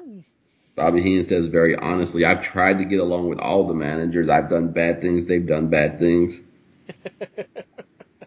yeah, he will wheel and deal with many managers. He's even worked with Fuji before, but uh, it is really falling apart right here. Um, he, he tells Haku and Barbarian, I, I don't care about Kato. Just just make sure you destroy Mr. Fuji and then leave me a scrap at the end so I can finish it off. Yes. And because he's the most brilliant uh, man in the world. So Fuji's going to be in the ring later, and they're going to be trying to pin him. He's going to keep putting his foot in the rope, and then Bobby Heenan's going to keep pushing it out, and there's all this tension because like you can't do these things if you're going to be a broadcaster, so they're begging him not to. So the second time, I think he Fuji puts his foot on the rope to stop a pin. Bobby Heenan pushes it off. They're like, you know, they rebuke him, and he's like, he's kicking at me. yes. that is so smart. Oh, it's incredible. Yes, just uh, just just twist the narrative any which way. It's that's great. also a babyface, so maybe he is, is a yeah. babyface. He's learned well. He's watched for a long time what these baby faces do, so he knows what's up. Uh, yeah. The action of this match is very fun as well, I think. But yes, definitely the biggest highlight is this like Bobby Heenan just uh, from the commentary position, like not even taking the headset off half the time, will continue his feud with Mr. Fuji. Uh, he will come off the booth. He will try to help his man. Uh, Fuji will actually knock him down at ringside. Heenan will sell it very tremendously, but uh, it is a bit of a ruse. Bobby Heenan will creep up again. He will trip Kato, and he will uh, allow Haku to get the victory over him. So, man, there's some very fun stuff in this match. It is. It's a good match. Fuji does well of course, Barbarian and Haku, and they get a win, yep. which we were just talking about. So, yeah, when they deserve a team that should have uh, stuck together and probably should have been tag team champions. I mean, uh, um, uh, I don't know why I do this to myself. Think of all these great matches which never happened, but Haku and Barbarian against the Legion of Doom. Are you kidding me? That could have yeah. been so great. So, oh man. And you're one step away from it. Just sub them out with the Nasty Boys. Yeah, I mean, sub anyone out for the Nasty Boys, but especially Haku and Barbarian. Like, uh, it could have been a beautiful thing. Sadly, it will not happen. There's also a moment Bobby Heenan will angrily and animatedly rip his jacket off, and it is the exact mannerisms that Ric Flair uses when he rips his jacket off. So I don't know what it is about. Ah, these people, there are certain people in professional wrestling. It's not they're not portraying a character; they are just larger than life, and they're being themselves. But they need to be in wrestling because the only way they can be themselves that big is in a space that would allot for it. Yeah, yeah, it's great. And those two are cut very much from the same cloth. You could bet that one influenced the other and vice versa, and uh, yes. uh, they will get a chance to work together very soon. We will even see a reference to that before this show is over. Hmm. Absolutely. Beautiful, beautiful stuff. I highly, highly recommend that. It's just one of those treasures that it was a deep dive, uh, dig up, and if you followed the managers like we followed the managers, it's also rewarding just to see kind of this conflict between Fuji and Bobby Heenan. It's great. I love whenever the managers, the WWF, interact, uh, especially this one, because you got these two guys, uh, two of the, the big names, like the Mount Rushmore of managers of this time, and they're going at it together here. After the match, Heenan will jump in the ring. He will want to fight Fuji further. Fuji will throw salt in everyone's eyes. There's something about, like, you know, maybe you maybe you're the kind of guy who's like, oh, what if Hogan fought Warrior and they're both invincible, and maybe you're over there on that side. But I'm like, oh, what if Bobby Heenan and Mr. Fuji tried all their dirty tricks on each other? Yes. Like, who would win out? Like that's that's for me. That's what I want to see. I am on that side as well. It, it blew my mind because I didn't know it was coming, and the minute it, it did more for me in half a second than Warrior Hogan or anything like that. And that's not even knocking that. It's just like I, I guess I kind of know what's going to happen there because I've seen it, but this, I don't know what happens. They start bringing out their dirty tricks. Like Fuji proved, like he's not going to do much for his wrestlers, but when it's when it's Mr. Fuji on the line, you know he, he can get some things done. oh, you are right about that. I believe Bobby Heenan's last matches ever will be uh, some house show matches against Mr. Fuji, or maybe even just one. Um, and I don't know if that was ever taped, but man, I would have loved to see that. That that just is something that I would want to see.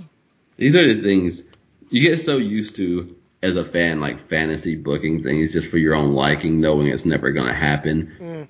The reverse of that is when something that you never even knew could happen happens and you stumble upon it. Yep, yep, absolutely. Ah. So uh, yeah, please check this out. I posted the link. It is on YouTube. It's not too hard to find. It should be on the network. It should be on the first page for everyone to watch. But uh, it is on YouTube, so do check it out. Uh, it's it's very rewarding if you are a fan like you like Mystic and I are. Absolutely. I'm also a fan of what's coming next. Yes, we have uh, Barbarian taking on Bret Hart on the eve of SummerSlam, and uh, I'm a fan of this as well. This is a this is a great match, I think and not only a showcase for how good again Bret Hart has gotten, but also just uh, a quiet tribute to how good Barbarian is as well, because these two guys will match up very well. It'll be a preview of Bret Hart working with the big guys in the future and showing what he can do with them, something he's always very good at. Uh, there's there's a lot of good stuff in this match. I'm looking forward to talking about this as well. Yeah, I think I got the first hints that Bret Hart's going to be a world champion because mm. Vince McMahon is in the booth and the way that they're talking about Bret Hart, you know, even though he's a smaller guy, like Bret Hart matches temper for temper, and Bret Hart, you know, attacks at the same level and he breaks you down. Like they're making him sound like Hulk Hogan or the Ultimate Warrior. You know, they're giving him these powers that he possesses, but they're making them very dangerous. I feel like it's Vince McMahon's first. How can I excuse his height and make him a champion? Indeed, and I believe we are less. Uh I don't know if we're less than a year away. We're definitely uh, right in that range of Bret Hart actually being WWF champion, and uh, that's pretty impressive. Like that's a quick run up to that title considering where he's at now. But yeah, no, they are establishing him as a major singles threat, and they're doing a very good job, and so is Bret as well. Yeah, Bret's so good in this. Barbarian is good in this. The announcing, so coaches now, we're going to get the debut of Coach later. The coach is out there scouting. And this is the difference between Vince McMahon, especially lazy Vince, who just falls into these tropes all the time, and Bobby Heenan, who's actually awake and alive. So they spend minutes maybe talking about how coach scouts all of this stuff. Like he's out there, he does his job, he scouts on behalf of Mr. Perfect, and then later Vince just drops into his one of his tropes, like no doubt Mr. Perfect is watching from somewhere, and he's like, no, no, he's not. That's why he has coach. That's great. We get this Vince McMahon Bobby Heenan team, who's sort of the black sheep of the uh, core announcing teams, but uh, they do a good job, particularly Heenan. Yes, Heenan will try very hard to get Coach over. And no, it's not Jonathan Coachman, obviously. It's this other guy who will f- disappear very quickly, but he'll be around for a little while as Mr. Perfect's manager. And uh, yeah, he'll be out there taking notes on a sheet and they will talk about, oh, he tapes all of, uh, his clients' opponents and studies them and all this stuff. So they're, they're trying to put him over, Bobby Heenan in particular. Yeah, I don't know sometimes. It's like Hulk Hogan in a way. I don't know if Bobby Heenan is being generous or when he just knows he's so much better than other people that he can put them over generously and it's not going to do anything anyway. I never got that vibe from Bobby Heenan. You know, I can't say one way or another, but having watched a lot of Bobby Heenan, I never got that feeling. Yeah, I agree. So, I still especially see now, I, Coach he, he knows he's not going back to be a manager, so why not just put over the guy? Yeah, he puts him over big. Um, they bring him out as coach though, like, like people are supposed to understand that it means something. yeah, his name is just Coach, and he's got like a whistle in his mouth all the time, and he's a coach, and just like a football coach, I guess. So I don't know. It's it's lazy. It's not a good gimmick. Uh, they don't. It it really does not go very far. He'll be gone by like Survivor Series, even I think. So Yeah, another great moment. Uh, this is a really good match that you definitely should watch. Yeah. But it, it ends with Barbarian slamming uh, Bret Hart from the outside apron into the ring, and Bret Hart turning it into a roll up, and Bobby Heenan declaring he held his fur, which I've never heard before. So that's great. And Heenan still being a better manager to his man, even after he retired, than Mm. anyone else would be. So that's a great point. Uh, it is also one of the first examples, I think, of a classic Bret Hart finish where uh, it's not even one specific finish, but just he will turn something into a pin successfully that you will never see coming. So yeah, it's just Barb trying to haul him in from the outside for a slam, for a suplex, something, and Bret will just like snap him down into a pinning predicament, and he will walk away with that victory. So some very smart stuff from Bret Hart, who will come up with a lot of these different creative finishes.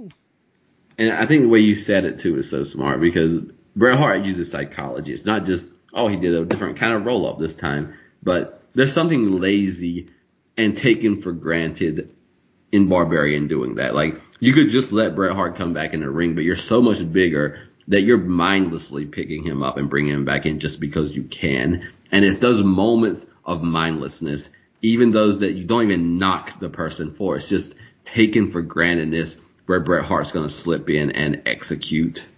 Yeah. Yeah, no, it's great stuff. And it's great too with Bret. Certainly one of his strengths is he's one of the guys who will wrestle differently against different guys. Mhm. Like when he's wrestling Shawn Michaels, he'll probably try to win with the sharpshooter or, you know, kind of one of those ways. But when he's wrestling these big guys, he will often go to these different, uh, you know, methods to win. And he will just really switch up his methods of victory based on who he is wrestling. And I think it adds a lot to what, to what Bret Hart does.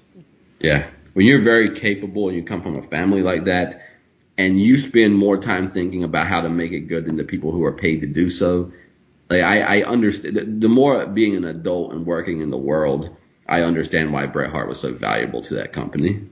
Yeah, no, absolutely. Um, Bret Hart is a guy that maybe you appreciate more and more as you get older. Certainly, I have uh, over time. There's certainly a time where I thought Bret Hart, well, he's kind of boring. You know, he's not as interesting as some of these other guys, and uh, you know, taste will vary. But certainly, I have appreciated Bret Hart more and more as I have gone along in my fandom.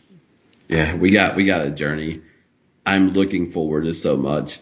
And a lot of it, like I said, because what I what offends me so much is how serious he takes himself, and what I'm looking forward to over the years is how seriously he takes all his angles. a complicated one, yeah. So um, he is definitely out of the Hart Foundation now. He is doing great stuff on his own, and it's like it's like night and day, you know, because Hart Foundation never really excited either of us. But as soon as he goes out, immediately we are praising him. So I guess uh, you kind of know what was going on there. Yeah, it's definitely part of Jim Neidhart is random and uneventful wherever he is.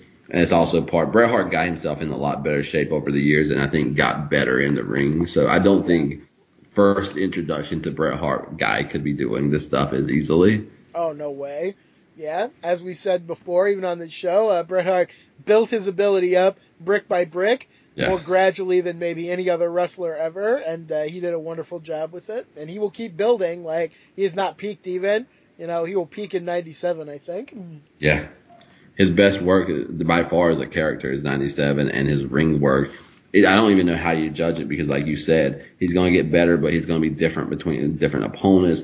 He's going to be one of the only guys who's going to get good work out of Diesel. He's going to have good matches with The Undertaker. He's going to have good matches with Michaels. He's going to have good matches with Jerry Lawler, Doink. Like you, you almost name anyone. and he's going to give it the best that he can against them. Yeah, he will. He'll he'll do uh, not as good as some, but he'll do some good stuff with Yokozuna. You know, he'll be in there with uh, with Vader at times, and that's a gimme. But also like, um, yeah, just all sorts of people. Uh, Bret Hart um, will definitely go up and down. I mean, he'll be with the Patriot at times, yeah. for God's sakes. He'll still be doing a good job. So yes. there's a lot to unpack there. Man, this is. I think we're past the time of looking forward to stuff, and we are in really good stuff again. We are, yeah. It's amazing. In 1990, we were suffering so much that we were like, well, let's just skip some shows, you know, and it won't even matter. Yeah. but uh, now, now we wouldn't skip anything. I think uh, aside from the uh, odd Nasty Boys match. So yeah, no, we're really into the good stuff. We're in one of the best periods I think that the WWF will ever see. We've been looking forward to this period since day one. You know how many times we talked about these Jake Warrior segments that we're going to cover here at the end of the show. Yeah, and I mean, Jake is go. This is as good as you're to get from someone who's already doing great stuff, and so I'm looking forward to getting into that. And I'm gonna say it again and again. It also doesn't get any better than Paul Bearer. Oh yeah, absolutely.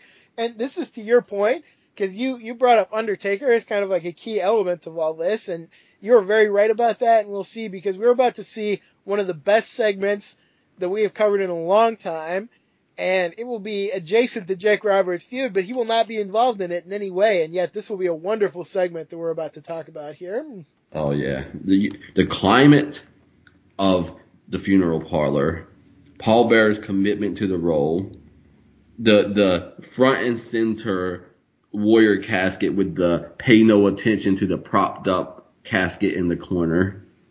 this is all time great uh, moment footage stuff right here. Even by like we haven't gotten to the core of the depth and psychology in Jake and trust me, and this by itself is one of those moments that should play on reels throughout the history of WWF. Absolutely. It's incredible. And you made reference to this, but imagine if Warrior had an angle anywhere good as this during his title reign. Maybe they wouldn't have had to throw the belt off him like before they wanted to. You know, yeah. maybe he actually would have drawn. It's incredible. You said like the curse of the world champion right now is that they don't seem to get any good angles. As soon as you're not champion, suddenly you're getting like the best angle of your career. So I don't know. I don't understand it. It's, it's very weird. It doesn't make any sense, but it has been consistent even I didn't really enjoy Hogan and Earthquake, but it had a story. Yeah. It had like Hogan retiring, while Warrior had the rude thing that had no story. And now Hogan's in a storyline with Slaughter that has no story. And this thing here is so rich. And it's the best that we may ever get out of the Ultimate Warrior because he has to do nothing except sit there and look afraid and even sometimes he can't pull that off, but instead of looking afraid, he looks stupid, and stupid looks close to afraid, so it's even better almost. I think this is the best that it ever gets, and you want, it's just a moment for me of losing my mind. And this is the Ultimate Warrior doing this. Yeah. But I never tied this together. Ultimate Warrior talks about the gods told me at WrestleMania 7 that now is not the time. Mm. So we know that when Ultimate Warrior wrestled Randy Savage, he had this moment where he tried to walk away because he did not feel the power anymore. And the only thing that's keeping him up against The Undertaker is he has turned that negative into a positive because the gods would not have reassured him at WrestleMania 7 just so he could die in a casket a few weeks later. And when that is brought back, man, my brain just exploded with the goodness of connected storytelling. Mm. Yeah. It's really incredible. Yeah, Warrior, who we've had almost nothing good to say about this whole time, now clearly will have his best year by far in 1991, and it's also the year he kind of flames out of wrestling for you know various reasons. But uh, he already had uh, maybe his only great match, certainly his best match with uh, Randy Savage at WrestleMania, and that didn't even have like a very good angle around it. It was just like Savage interfered. Let's put our careers on the line. Sure, why not? You know, but it's a great match. And now we have what is clearly, I think, by far the greatest angle of Warrior's career. And while I won't say exactly that he was like a huge part of making it great, he will do his part. You know, I, I will even praise Warrior in this segment because it would have been really easy for Warrior to just be Warrior and kind of like brush this all off, but he will actually sell it. He will act in a different way than he usually does. And yeah, no, there's actually something here, even on the part of the Warrior. So it's really some incredible stuff. I I can't, man. I this is the kind of stuff I would just camp out and live in if I could. Mm, yeah. Paul Bearer too. Paul Bearer is not a weasel manager. We find out. Like Paul Bearer will stand there with the Ultimate Warrior, call him scared, uh, tell him he's going to be scared after he says he's not scared. Like this is a different approach of the manager. Like Paul Bearer, I don't know if it's because he has this threat of the darkness and death. The only person that's going to break him is Jake Roberts, and that's because Jake Roberts is going to speak his language and threaten to expose it. Mm. But Paul Bearer is using the darkness and the, I guess the home base to really stand up and kind of go back and forth with the Ultimate Warrior. He really is. I was gonna say Paul Bearer uh, is a rare, uh, maybe even a singular manager who has no fear. But yes, you're right. He will show fear later when Jake Roberts uh, makes a threat. And yet we have to ask, even then, was the plan in place? Was Paul Bearer mm. even really mm. showing any fear? I don't know. We will talk about that as we get farther on. But yeah, no heel has been allowed to show no fear in all of the WWF so far. Even Andre showed fear at times from the snake or, uh, you know, from this and for that. Uh, but Undertaker and Paul Bearer, yeah, they really have no fear of anything. And it adds so much to have a villain like that. Um, it's great. It adds a huge component here.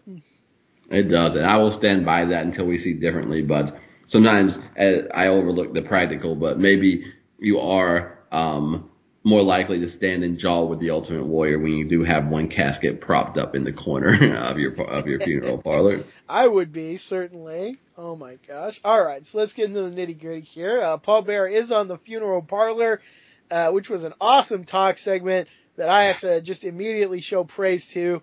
You know, it stands up with some of the best uh, ever, I think, and is far better than the stupid uh, barbershop, obviously. So, good stuff with the funeral parlor. Uh, Warrior has accepted kind of an open invitation to show up on the parlor. Um, Randy Savage makes his comments. Oh, I can't help but think of my own career ending when I see the Warrior, which is a nice touch as well. Uh, Bearer reveals that he has built a special coffin for the Warrior and he says uh, it's clear that Warrior is scared of both the casket and the Undertaker. And Warrior, this is my first thing because like he'll, the first thing he does is he will act quiet in this segment when he sees the casket and when he's checking it out. And Warrior rarely acts quiet, so I'll give him a little praise there and then I'll kind of reverse that a little because soon he'll start yelling and he'll start kind of chewing the air the way he does, you know. But uh, still, there's some good stuff here in the setup already. Yeah, there's two things I want to point out here. So I think last week I started alluding to the fact that Hulk Hogan reigned in the late 80s while Randy Savage suffered. Mm. And I think that's why Randy Savage is now going to reign while Hulk Hogan suffers. And the flip side, the same thing. Hulk Hogan was once vulnerable and took his career so much further, and Ultimate Warrior wasn't. Now Hulk Hogan isn't really vulnerable, and for one second in time, the Ultimate Warrior is. Mm-hmm. And you see that even vul- a slight vulnerability, what it could do for even an Ultimate Warrior.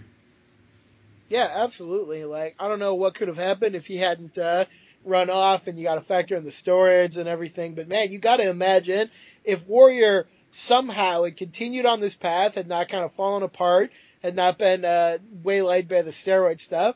If Warrior continued like this, this is a guy who could have gotten back the title in time and maybe done a much better job with it. You know, maybe not because Warrior is Warrior, but at least he would have had a better shot, I think. Yeah, he has some moments. Even like I think he's kind of pacing around. Mm that casket with his symbol on it. And again, I think it's the simple mindedness of the warrior that makes it so good because it's almost like, what does his symbol mean? The symbol means power between himself and the gods and the warriors and whatever else. I don't think he even understood that you could take that likeness and slap it on a coffin. Like the minute he sees it, it's almost like he's sincerely thinking, does this mean that I need to die? Do I need to jump in the casket? I don't understand what's happening here. So like they picked the right guy to manipulate And ask Papa Shango, you know, the Ultimate Warrior, that he cannot, that he can't against this stuff. Like this is his weakness. When nothing else hurts him, when nothing else phases him, this is his weakness again and again.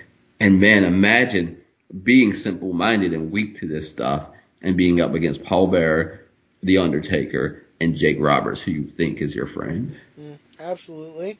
Through all of this, through this segment and the ones with Jake and everything, I really started to think, uh, and obviously this could go wrong, but I think you'll understand what I mean. I almost feel like Warrior should have had like a caveman gimmick or something, because the way he acts through all of this is like almost animalistic. It's like subhuman. It's instinctual. He will just be like growling at times, and like he doesn't know. He like he he will never call Jake anything but Snake Man. I think. So hmm. I I don't know. I just see him in like animal furs and like he came from the past or something. And I don't know. It probably would have been too cheesy if they had tried it. But God, I feel like there's something like that going on with the Warrior here. I think the difference with what you're saying is then too, it, he has something to learn here. He has something to benefit here. Whereas Yeah. it's the other way around, where he came from a place where he's superior to us and he openly hates all of us for being normals, even though we're also supposed to be his fan base. Like, how is that better than what you're presenting? Right, right. Yeah, no, that's a great way to look at it for sure.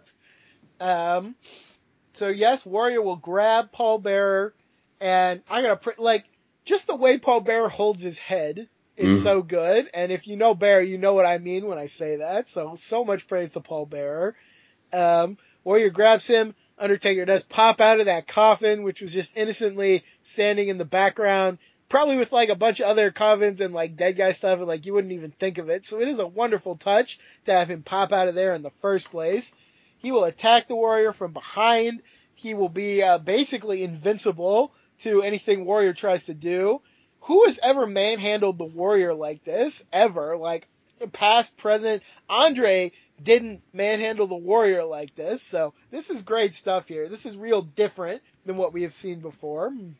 It is, and it runs deep into the details, like you said. Whether it's Paul Bearer, Undertaker, WWF, the way Paul Bearer holds his head, the way the Undertaker sits up, pops up, appears, the way he rolls his eyes, I honestly believe that the Undertaker and Paul Bearer lived this thing, and when I'm on the funeral parlor, I have left the world that I understand, and I am in a world that they live in, and you would think Brother Love, for example, imitating televangelists Mm. would be more realistic than Paul Bearer and The Undertaker being like a, a half dead zombie and a funeral parlor guy.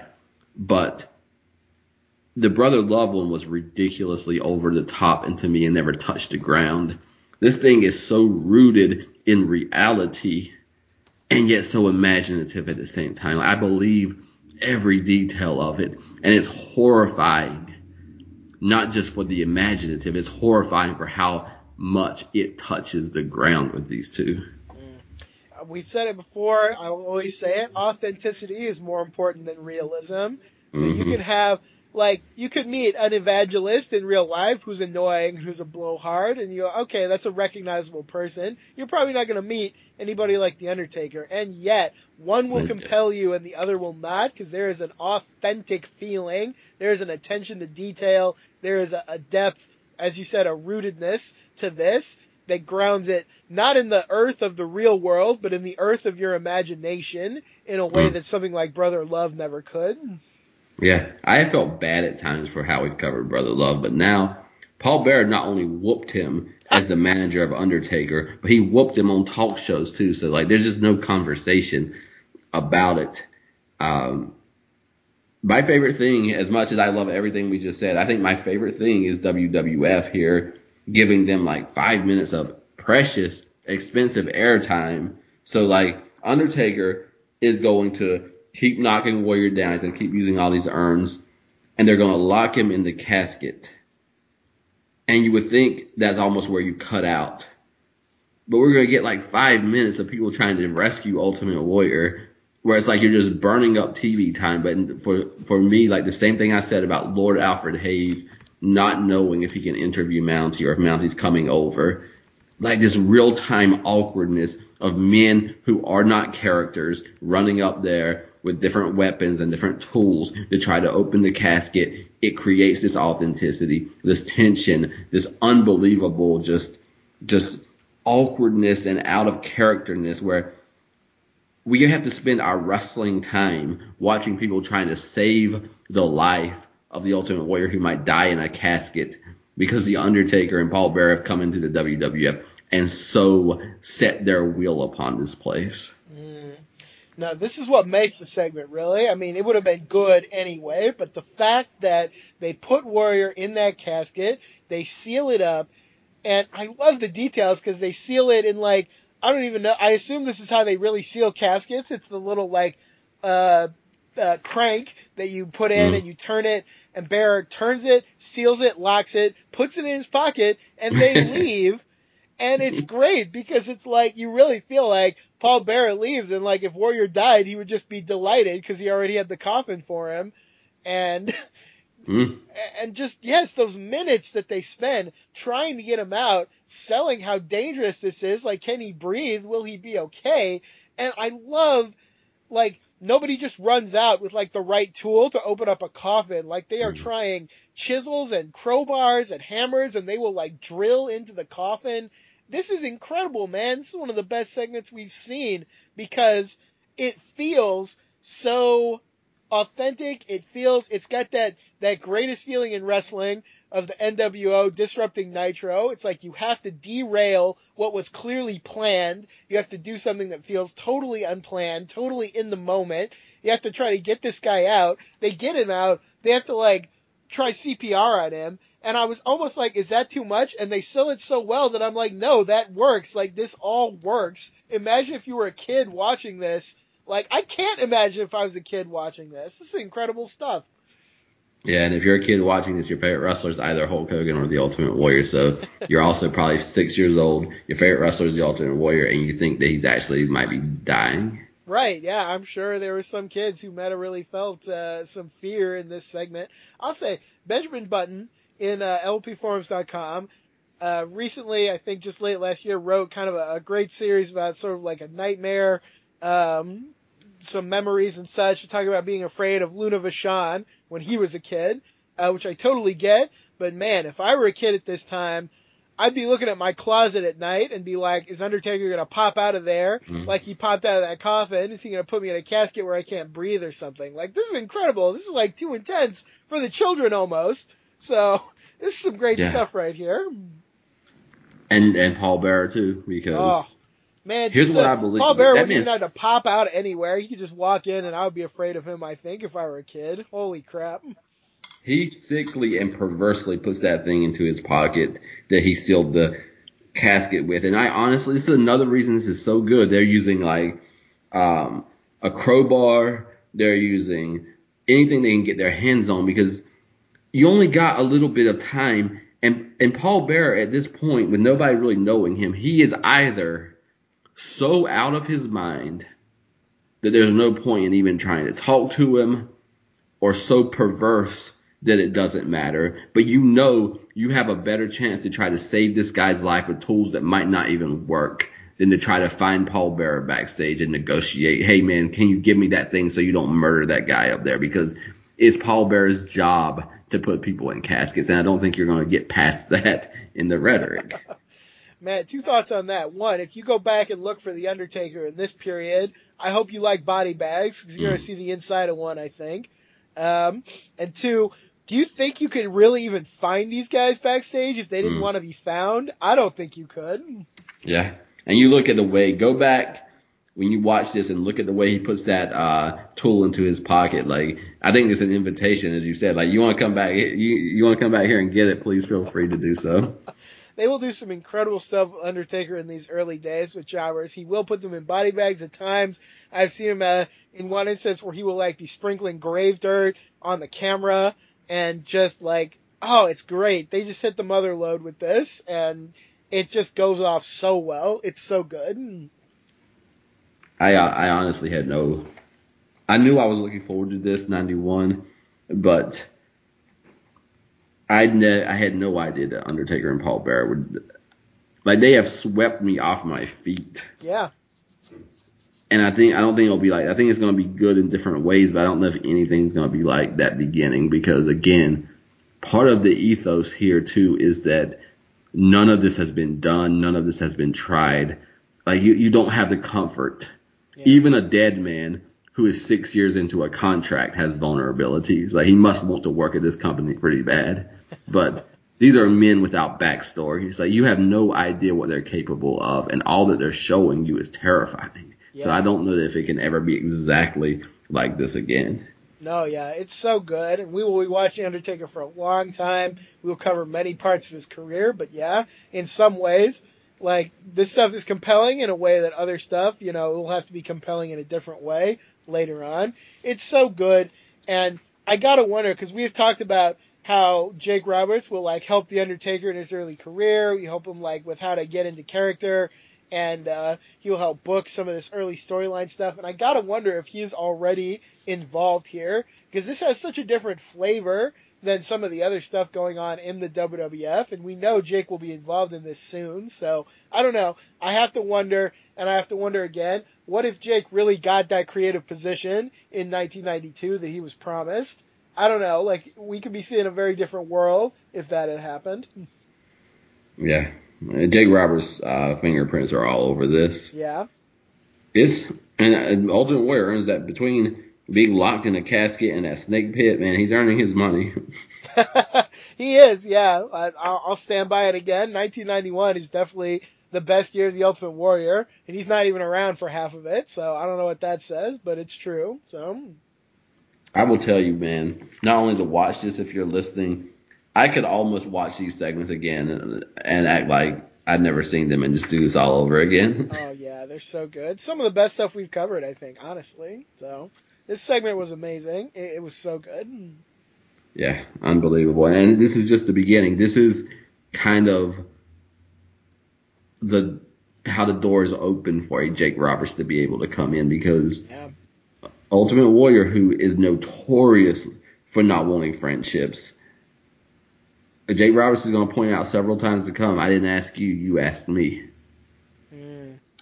How compelling is it in wrestling? And it's crazy because they so often screw this up, but how compelling is it when a wrestler who's usually on top genuinely needs the help of someone else? What an interesting and unusual connection that forges between people, especially if they have to ask somebody they would not normally work with, someone they would not normally partner with, something maybe they have to convince, they have to do something different, they have to be outside the bubble. That is so rich when that happens. We saw it, look at Savage and Hogan, the way they teamed up originally. That was so damn compelling. Mm-hmm. And it was a bit of a different flavor, but it's the same thing at its core, I think, as Warrior and Jake trying to make a team up here. And that will go a different way. Although, no, it won't really, because eventually Hogan and Savage were at each other's throats as well. So just, just moments like that are so compelling to me, and I, I love it. You know, it's the flavor of Hogan who needs to be encouraged by Roddy Piper after he gets the cross torn off his chest. You know, it's guys interacting in ways you don't expect, in ways that are rich, that are multi-layered, that create histories. It's just the best stuff that you can have in wrestling. Yeah.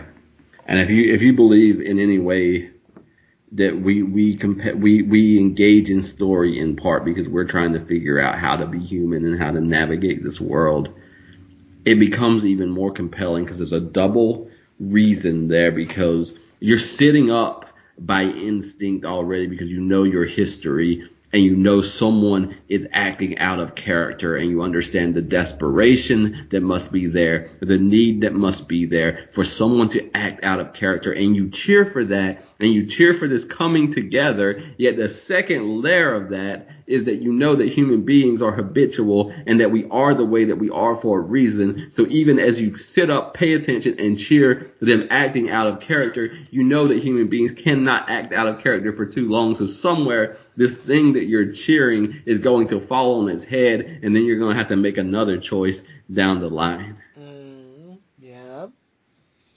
And that's the richness of this stuff. Oh, it's so good.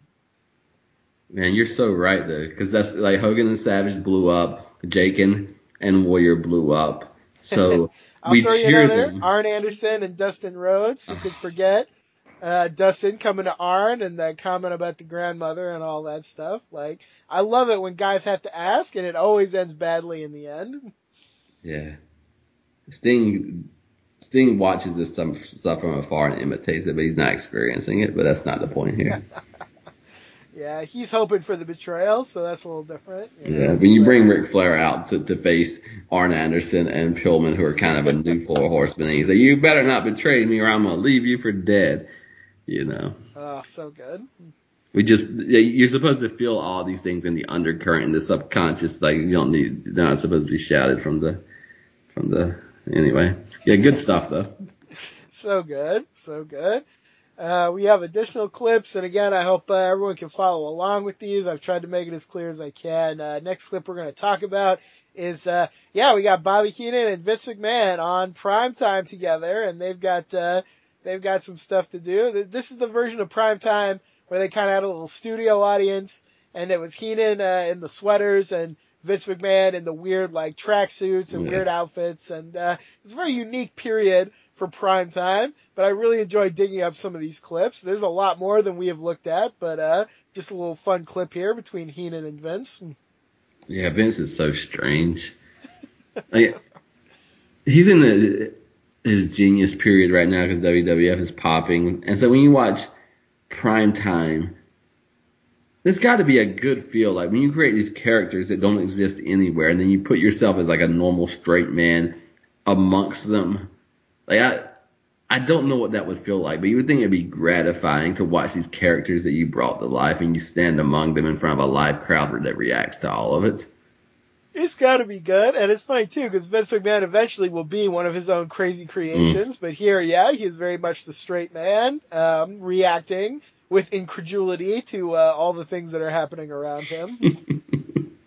Oh man, I have a purposely. I'm glad Saturday Night's main event almost has been there because there's so much good stuff in prime time that I almost try to avoid some of it because it's almost like I want to keep something ahead of me that Yeah. I can still watch that would be new, but it's a different energy. Like when we watch Saturday Night's main event, when we watch prime time, when we watch weekend shows, when we watch Coliseum, all of it's WWF, but the vibe is slightly different on all of them. Oh Each yeah, of them.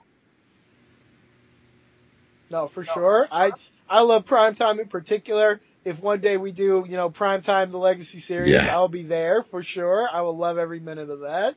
And there's so many, all these versions of prime because you got all the classic stuff with Heenan and Monsoon behind the desk, and that's great. And they go off, they do things, and they're wonderful. But then, yeah, you have this studio audience, which is first Heenan and Vince, and then Heenan and Sean Mooney, which we'll also see some of later, which is wonderful. And then you Yes. got the round table, and that's got its own flavor too. And it's just like so many rich pockets of WWF history. It's almost never ending. It's really incredible stuff.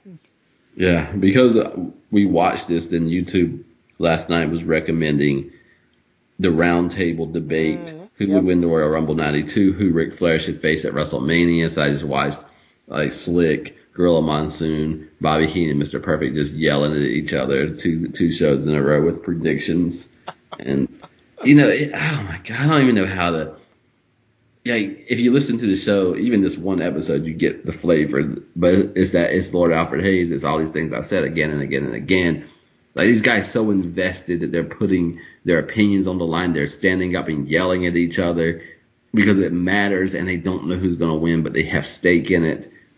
The only weird one before WrestleMania, they so they had a which is a masterful way to rip people off, but like you could you could call five nine hundred numbers to vote to see who should face Ric Flair, and so it was Hulk Hogan, Randy Savage, Undertaker, Roddy Piper, and Sid Justice. Oh, I love And- that though.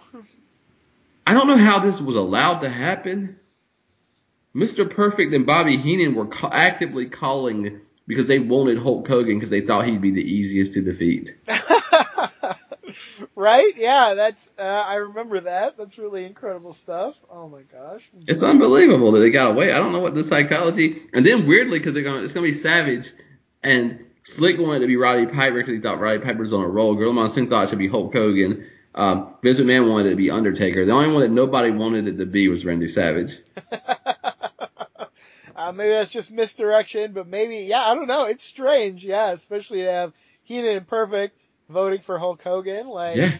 and you think, oh, maybe it's just under the radar, but Vince is standing right there at the table, so it's like something's going on here. I don't know. I love that period though, when it's so up in the air about who will face Ric Flair. That is going to be just as rich as anything we're talking about here. Yes. I think. all this is together. This is this is is all. I am back around. So folks who listen intently might remember I was teaching the Alchemist last semester. We were talking about omens. Well, we're back around to that part of this semester. And one thing that uh, Santiago, who is told, is that all things are one within the personal legend, and we are in a time from here to at least kind of mid '92. All things are one, and it's all feeding each other, and it's all coming together. We are we are in the richness of it, folks, and we are going to enjoy every bit of it. It's so good, and it's so shocking to compare to 1990. I don't know what Mm. happened, but this is just wonderful, and that was just not. Not. So it's amazing, but I'm grateful for it. I am grateful for uh, these uh, Andre segments that you have blessed us with. Absolutely. We got a couple of these, and uh, well, we can just talk about them both together here because uh, Andre will first meet Sensational Sherri. She will approach him in a hotel lobby. She will kind of fawn over him, and she wants to manage him. And Andre, like, you just got to look at his face during this because, like, his eyes. His eyes will open so wide, and he will like smile and act. Uh, you know, he's almost wiggling his eyebrows at her or something. Yeah. Like, it's great. Uh, he turns her down by way of uh, whacking her on the butt, which is not how you should turn down a woman, but uh, that is just how it goes. And uh, Sherri runs off uh, offended, as you might expect. But it's a great little segment here. It is. She says, "What a man," and he gets the big grin on his face. then she says, "I will do anything," and his eyes go huge, and he's like, "Anything?" And she goes, she again confirms anything, and so he he bends her over the bar, and we find out a little bit about Andre the Giant, and but you know somehow she still doesn't become his manager. So it was a nice play though. Oh, I'm glad it didn't happen because I enjoyed that segment greatly. But I just she would have put Andre and Ted DiBiase back together. No, thank you. Uh, I was just thinking she couldn't have been Andre's manager because he wears the plain black, and she wouldn't have had anything to wear, you know, to match up with him. So Was that her wrestling attire? I can't remember what she wore. Uh, she wore like her own stuff, yeah, Okay. but uh, you know, her her iconic look is like matching up with her clients because like all the way to Harlem Heat, she'll have like Harlem Heat gear and stuff. Yeah. So like, yeah, she's got to match up with her guys. So I think she had a better try. Uh, Slick is go, Slick's about to make his uh, effort, and again, I think he makes some mistakes with mentioning his roster to Andre the Giant. indeed, uh, Slick will pull up in a parking lot uh, in a limo, very nice car. Andre will be coming by. Slick declares, "Hey, I, I want to be your manager. You know, you, you could have a beautiful car just like this one, or even better." And he does mention his roster, which indeed may be a mistake. Andre tells Slick, "Hey, you should clean the garbage out of your trunk." And Slick looks in. He can't believe there'd be garbage in his trunk, but guess what? He's the garbage in the trunk because Andre will throw him in, close the trunk, send the car on its way. So, it's a great segment. This is very fun stuff. we are reminded that Andre the Giant is not just a great wrestler, he's a great actor, and I wish they had just kept this kind of stuff up with Andre. Oh, so good. Princess Bride, best movie a wrestler's Mm. been in, still I think to this day, and he's he's so fun in that. So He, it's yeah. great. Uh, there are more of these. Unfortunately, I couldn't find them all. Mr. Fuji will try to woo him, uh, and he will end up with his face in a cake. Again, food will be involved. I don't know why. Bobby Heenan will try to make up with Andre the Giant. Uh, he will try to shake his hand so they can be friends and allies again, and Andre will squeeze his hand until uh, he's on the floor begging for mercy. Um, I don't know if there's one with Jimmy Hart. I can't remember, but almost everyone comes at Andre, and Andre is not having any of it. You know, he's back to uh, his pre WrestleMania three self here. Yeah. This is the same Bobby Heenan who a, dec- a couple of decades later will, I think, pull up in a limo uh, to court Bobby Roode with Oh. other managers in TNA. Yes. Oh man, that's great stuff. This is so great. Uh, watch this stuff. Enjoy this stuff. It's Andre the Giant. I wish we had all of them because it's just special. And why would they not? Like this man becomes a free agent. I don't care where he's at in his career. You're going to court him. You just are. Oh yeah, these are amazing. These are amazing segments. I love this stuff. Um, all this stuff. Whenever they do stuff with the managers, you know, it's like it's top tier. You know, they they have such a they have maybe the best complement of managers they've ever had right now because I think they still got kind of the big five as I think of them, but now they got Paul Bearer too, so it's like you know it's an unbeatable group of managers you've got here. I think one of our best calls early in this series was that it is the announcers and the managers who make this world so authentic in the way that we want it to be. Oh, absolutely. In a bit, we're going to talk about the bachelor party, and the, and the first part of that is going to be like all of these non wrestlers that make this company so great all together. They're going to kind of have their moments together, and yeah, they are so integral to what makes this work. Uh, it's really incredible stuff. Paul Bearer could not be one because he's too new and too fresh and too special to have his face in a cake or to be put in a trunk or to be bent over a bar. Right. Um, at this point in his time. But man, even Andre visiting the funeral parlor would have been interesting. Oh, I would have loved it. More, just having more of Andre at all would have been so good. I think maybe we said it last time, but Yankee, Andre, and Undertaker at this time against mm-hmm. each other. God, I got a chill just thinking about that. Yeah. And when they're talking about making, they had to make the casket extra large for the Ultimate Warrior. What in the world are you going to do for Andre the Giant? I want to see that casket. Oh my goodness. Holy smoke. We'll see some big caskets, but none Andre Yes. sized, I think. So, holy smokes.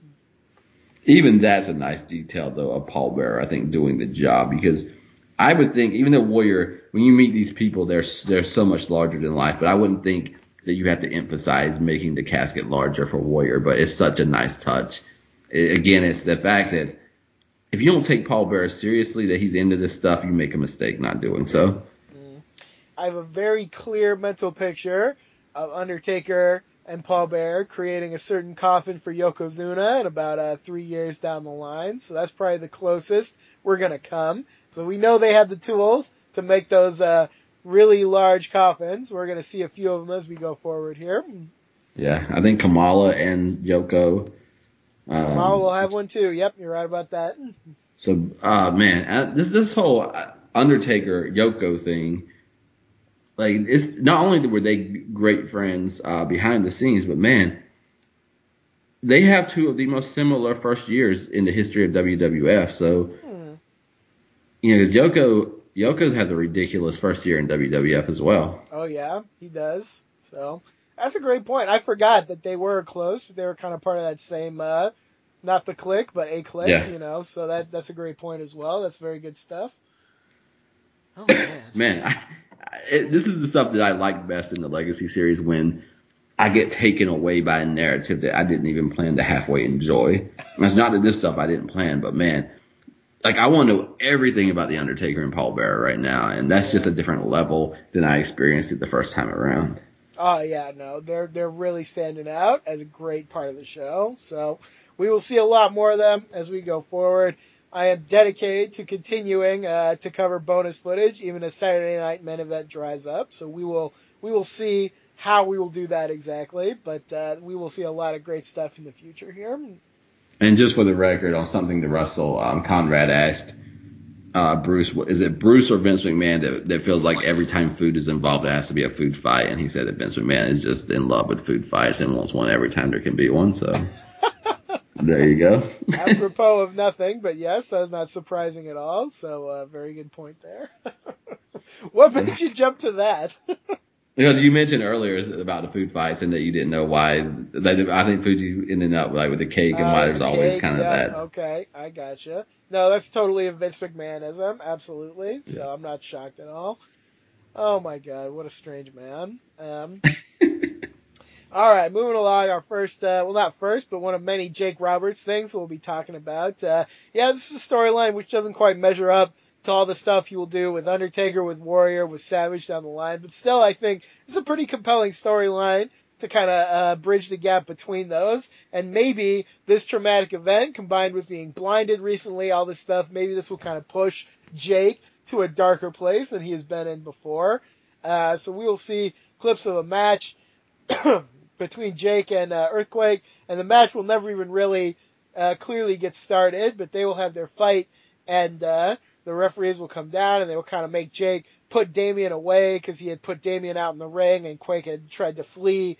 Um, but in a, uh, a pretty famous moment, I think, Earthquake will tie Jake up in the ropes. He will take Damien out from under the ring and uh, he will crush that sack under his body and he will kill Damien. So that that is a long-standing member of the WWF roster who will bite the dust in this segment. And uh, I gotta give credit especially to Jake and praise him because when he's tied up in that ropes, he's trying to get out. Man, he looks desperate. He looks hurt. He really sells the hell out of this. So there's some good stuff going on here. Yeah, I like your point that perhaps this is part of what leads Jake Roberts down the path he's going next because maybe he breaks and Jake Roberts, you know, unfortunately we're gonna get a lot of his personal story even as as storyline as the years go on. Yeah. And I don't think that he is the kind of guy like he can wreak havoc on other people, but I don't think he takes havoc being wreaked on him very well.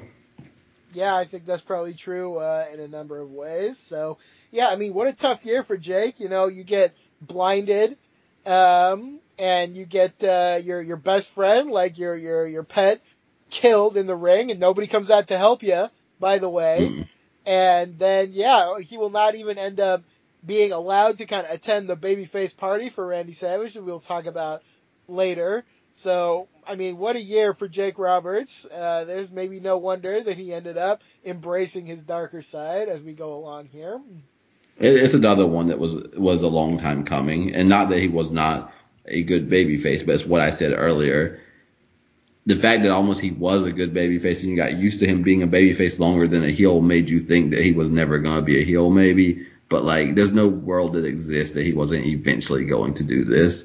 But I think it was Earthquake and all his silliness, you know, watching Nick Jr.'s uh, face just like drop on your snake and kill it, and then you you're having a dramatic grown up scene while they're having a Nick Jr. scene on the same camera. And this is hard to do, and he, he snapped, and he's like, hey, you know what? I'm gonna do this other thing. I am going to if, if every storyline is going to be someone doing something horrible to someone else. I'm gonna start being the one who does the horrible thing and not the one that has it happen against them. Yeah, I mean, it's pretty incredible when you think about it that Jake Wood was a babyface for so long because his character does not exactly scream babyface. Like he's creepy, he has a, a huge snake, which is not really associated with uh, you know good guys. Um, he started out as a heel. He only turned face because he was so damn popular, you know, against Hogan and all that. So it, always felt like his home was as a heel, and yet mostly he will be a babyface. So maybe he's just returning home here. Yeah.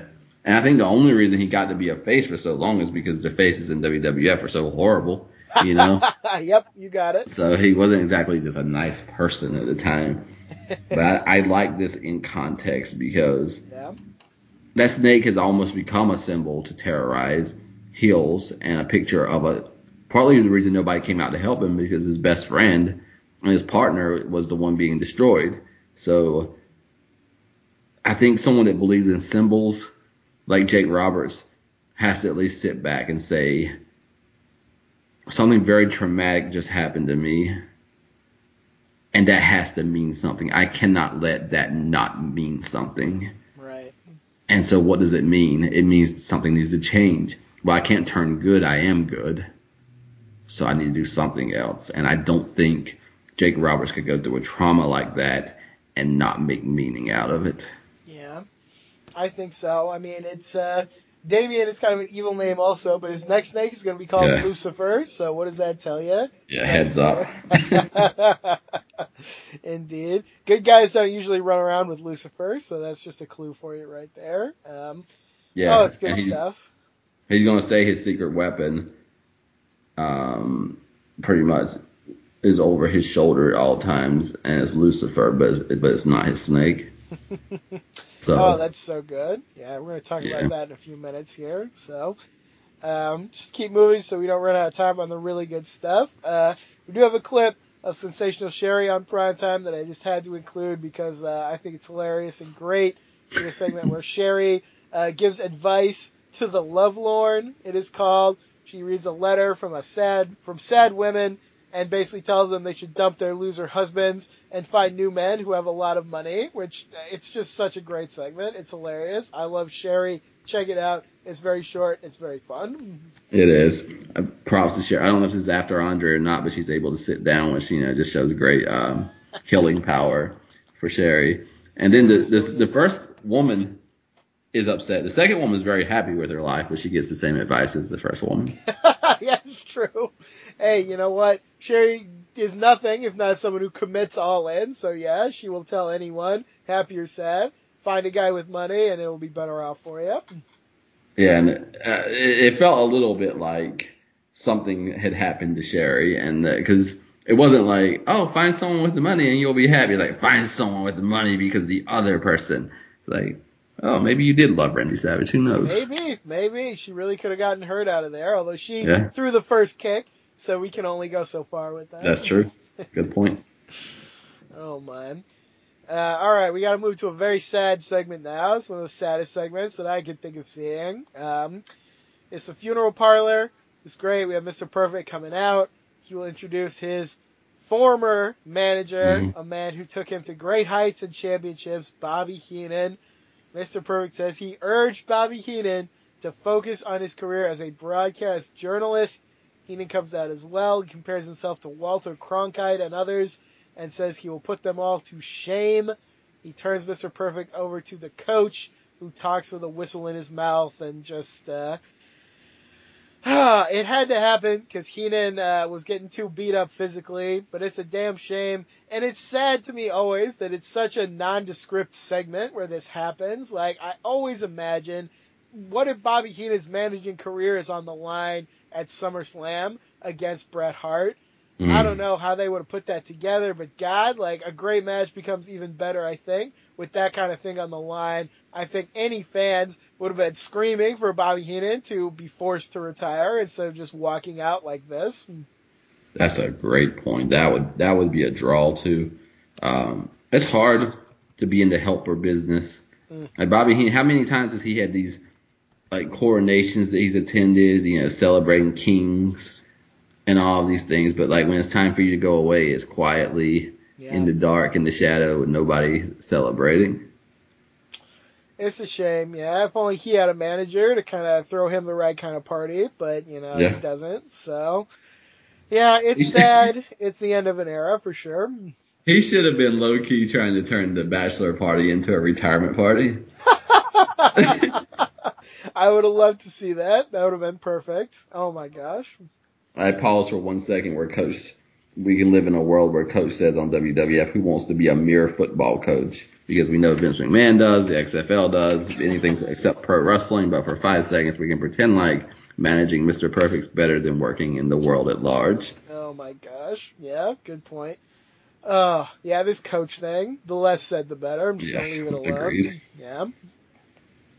But Bobby Heenan is still moving and shaking because our next couple clips, Bobby Heenan, uh, he will make the debut of the Mm. WCW Championship on WWF programming. He will show up to Wrestling Challenge. He will shock his co-commentators Gorilla Monsoon and Jim Neidhart with it. He says it belongs to a close personal friend, and uh, he talks about this is a talking point. Comparing this title to the WWF title is like comparing ice cream to horse manure, and the same to uh, Hulk Hogan and Ric Flair, respectively. And yes, he does name Ric Flair as the man who uh, may or may not be coming to the company soon. So this is very exciting times. You know, this is a good pickup for Heenan after walking out of the managing position.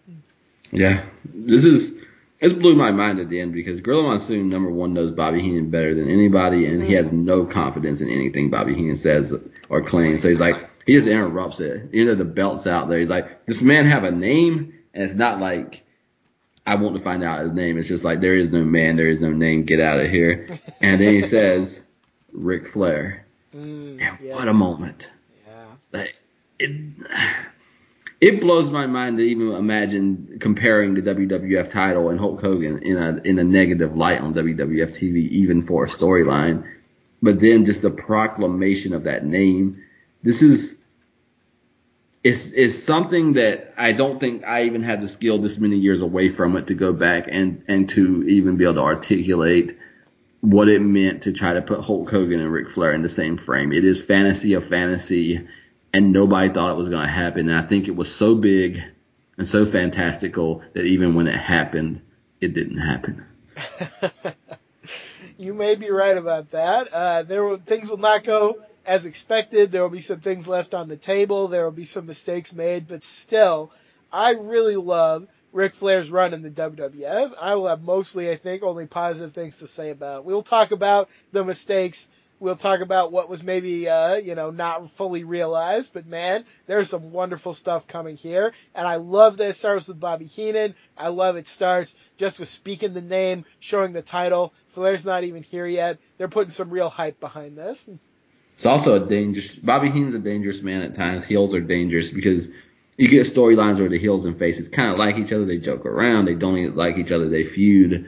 But can you imagine the Vince McMahon who is the straight man announcer, but he's also the owner, and they know he's the owner, but they get to hang out with him like he's an announcer because he's also an announcer. And Bobby Heenan's his co-host, and then he turns on his TV, and Bobby Heenan's up there with the WCW title announcing Ric Flair. Like that is a dangerous move that Bobby Heenan is pulling off. Half broadcast announcer, half advisor. He is still making moves in the WWF. He is, and yeah, to the credit of both him and the WWF, he will never really stop making those moves. You know, he'll be associated with uh, Luger, he'll be associated with kind of things all the way towards the end. And uh, even without being a manager, I love that he still has his hand in the storylines because I think it helped him as a commentator to stay really invested in these storylines. Yeah. I just don't know, man. It's weird how much talk you get of, oh, Medusa showed up on Nitro and threw that uh, women's title in the trash. Well, also Bobby Heenan showed up with the uh, um, NWA World Title, and Lex Luger won a toy belt from Barry Windham at Great American Bash 1991. But because it was not the Monday Night War, I don't know if it gets the same. Like, Yeah, it no, almost feels, uh, it feels like something Vince McMahon would turn down, even though he shouldn't. But lo and behold, here it is.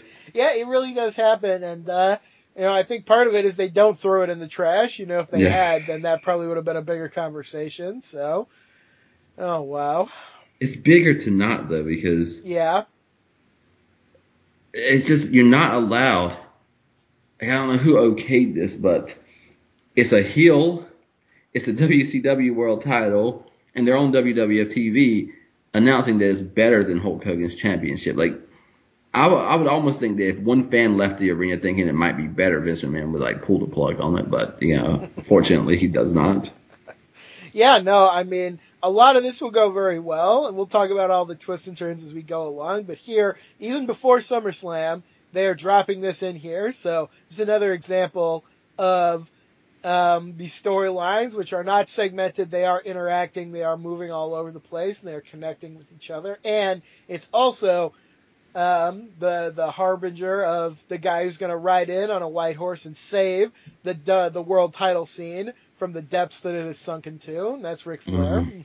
Man, well said, well said. All right, so now we gotta get we're gonna get on a big run of Jake Roberts here, all the way to the end, I think, because Jake has got some big stuff going on, building up. First off, got a clip of him on primetime. I included this so we could see some Bobby Heenan and Sean Mooney uh, together, as well as Jake Roberts. Uh, the gimmick here is uh, Jake accuses Bobby Heenan of taking Lucifer. Heenan begs off. He runs away to try to find him, to try to find Jimmy Hart, who is also on the show. Jake uh, hints to Mooney that the snake isn't lost at all. He's just uh, there to kind of make Heenan sweat. Jake actually used the snake to terrify Jimmy Hart. So some fun stuff here. Um, just a little glimpse of what's going on on primetime with these guys. Yeah, I love Sean Mooney. Love Oh, so good. Lord Alfred Hayes and Sean Mooney are so relaxed. They just they they, they make it easy, and so In Jimmy Hart different stuff. ways too. it feels like America's Funniest Home Videos with the Jimmy Hart portion in the live crowd. totally. Oh wow, you give me big flashbacks to when I was a kid. I used to watch that all the time. Yeah. Absolutely. Oh man. All right, so that's just a fun little segment. We get into a little bit more serious stuff. Jake Roberts uh, comes on the funeral parlor. I believe this is in April, and uh, I gotta say, when he comes out, There's a massive ovation for Jake Roberts. He's still just one of the absolute top baby faces in the company. It's funny how soon he's going to be making that turn. But uh, sometimes it's better to turn people when they're very popular because you get kind of a big reaction out of that. Yeah. And you said wisely, we're going to get two funeral parlor segments with Jake, and we don't know if this is happening, if they're already working together or if they're not. But man, in the first one, Paul Bearer comes at him to provoke him. He says, There's been a death in your family. Um, did you have a choir? Did you sing? Did you shed a tear? And he is just poking and poking at Jake Roberts. And I don't know where the relationship was at this time, but you pay a price to best Jake Roberts, especially verbally. And like Jake Roberts is going to hit him between these two segments with everything um, under the sun. I, I think if I'm Undertaker and Paul Bearer and I realize I'm on a run like this, I do whatever it takes to get Jake on my side because I think he's the only one that would know how to expose them if need be. Yeah, I'm sure you're right. And yet I somehow feel sure that it was Jake who came to Paul Bearer and mm. put this together in the end because I don't think I don't think Paul Bearer could have convinced Jake to do anything that he didn't want to do. Um, but Jake, oh, he could lure anybody into anything. I think he could. Uh, we'll see it with the Warriors, so we'll see evidence of that as we go along. Yeah, Jake says to him, "Let me ask you something, my man. Are you afraid of another? You've got to fear the living. Those are the ones who will hurt you." Oh yeah, no, this is so good. I love Jake in this. He's got all these great lines as usual. I love Bearer too because when he's asking about like the funeral stuff, he's so salacious about it. like like he wants those details uh, just for like his own personal enjoyment or something. Something kind of sick, perverse about it. Yeah. he's so delighted by like any details he can hear about a funeral, about somebody dying. It's so good. It's done so well. Oh my gosh, that is the best read of Paul Bearer. Like the man is a pervert but like he knows what he knows what he likes. And Jake Roberts is, is tuned in enough to know that Paul Bearer is getting his jollies, and, and Jake is not really a man to deliver such things. So he he goes after again.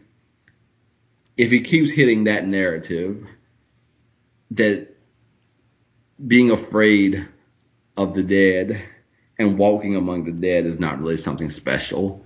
Like it's just you're afraid of everything else. Like you you you have mastered this tiny little portion of being human, this death portion, but you you're afraid to walk amongst anybody who's alive. Like that's a threat, I think, especially for Paul Bearer. So I again I don't know what's going on here, but we at least see the threat that these two can cause each other uh, if they were to be against each other. If I had to guess, I'd say Bearer and Jake were really at odds here in terms of the characters, uh, because we'll see at the end Bearer will look in his own casket and find that Lucifer the snake is already there, and Bearer yes. will kind of flee that, which is a great moment. Uh, but I feel like before the next one we're going to talk about, I feel like maybe the alliance has already been started behind the scenes, and I even believe that maybe Jake didn't know who he was going to betray until we're going to cover this thing that happens at the bachelor party. Maybe that was mm. a deciding moment, but I think there's already maybe a conversation going on behind the scenes before this next segment that we talk about. I like that too. Yeah, because I think Jake Roberts probably doesn't have his mind up made up till he makes it up, and I think Paul Bearer probably doesn't really care whether Jake betrays them or or Warrior. Like he he enjoys even way later with the Undertaker and Kane. Like he he can be he can be a sick man when he wants to be. and he often does want to be. And yet, I don't know, the reaction when Jake talks about sharing kind of like the dark secrets with the baby faces, the reaction Paul Bearer has to that, I feel like there is a hint of truth, of authenticity to that in this next segment. So maybe there is something that Paul Bearer cares about Jake doing on his side. Yeah. Yeah, the second one I think is where it it's the first time, at least in the footage that we watched, the first time you see Paul Bearer sweat. Yes, yes, I would have to agree. Uh, so yes, we come back some months later. Jake again is on the funeral parlor.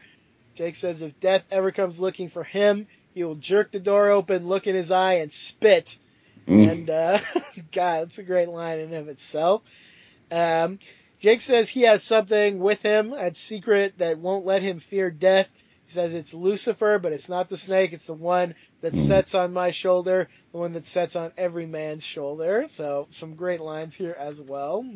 Yeah, this stuff is this is fantastic. Um, Paul Bearer again is it, throughout all these segments, he has been the pr- guy to provoke. It doesn't matter if it's Warrior, if it's Jake Roberts, but when he starts talking about sharing the secrets of the Undertaker, Paul Bearer is, is screaming, "You can't do that!" And he's trying to demand with a wave of his hand that Jake Roberts come back onto the set after he leaves. But Jake Roberts, when Jake Roberts is done, Jake Roberts is done. So uh, this is also where we get trust me. So he says Warrior has to do two things. He has to release all the fear of death, and he has to trust me. That, mm, yeah.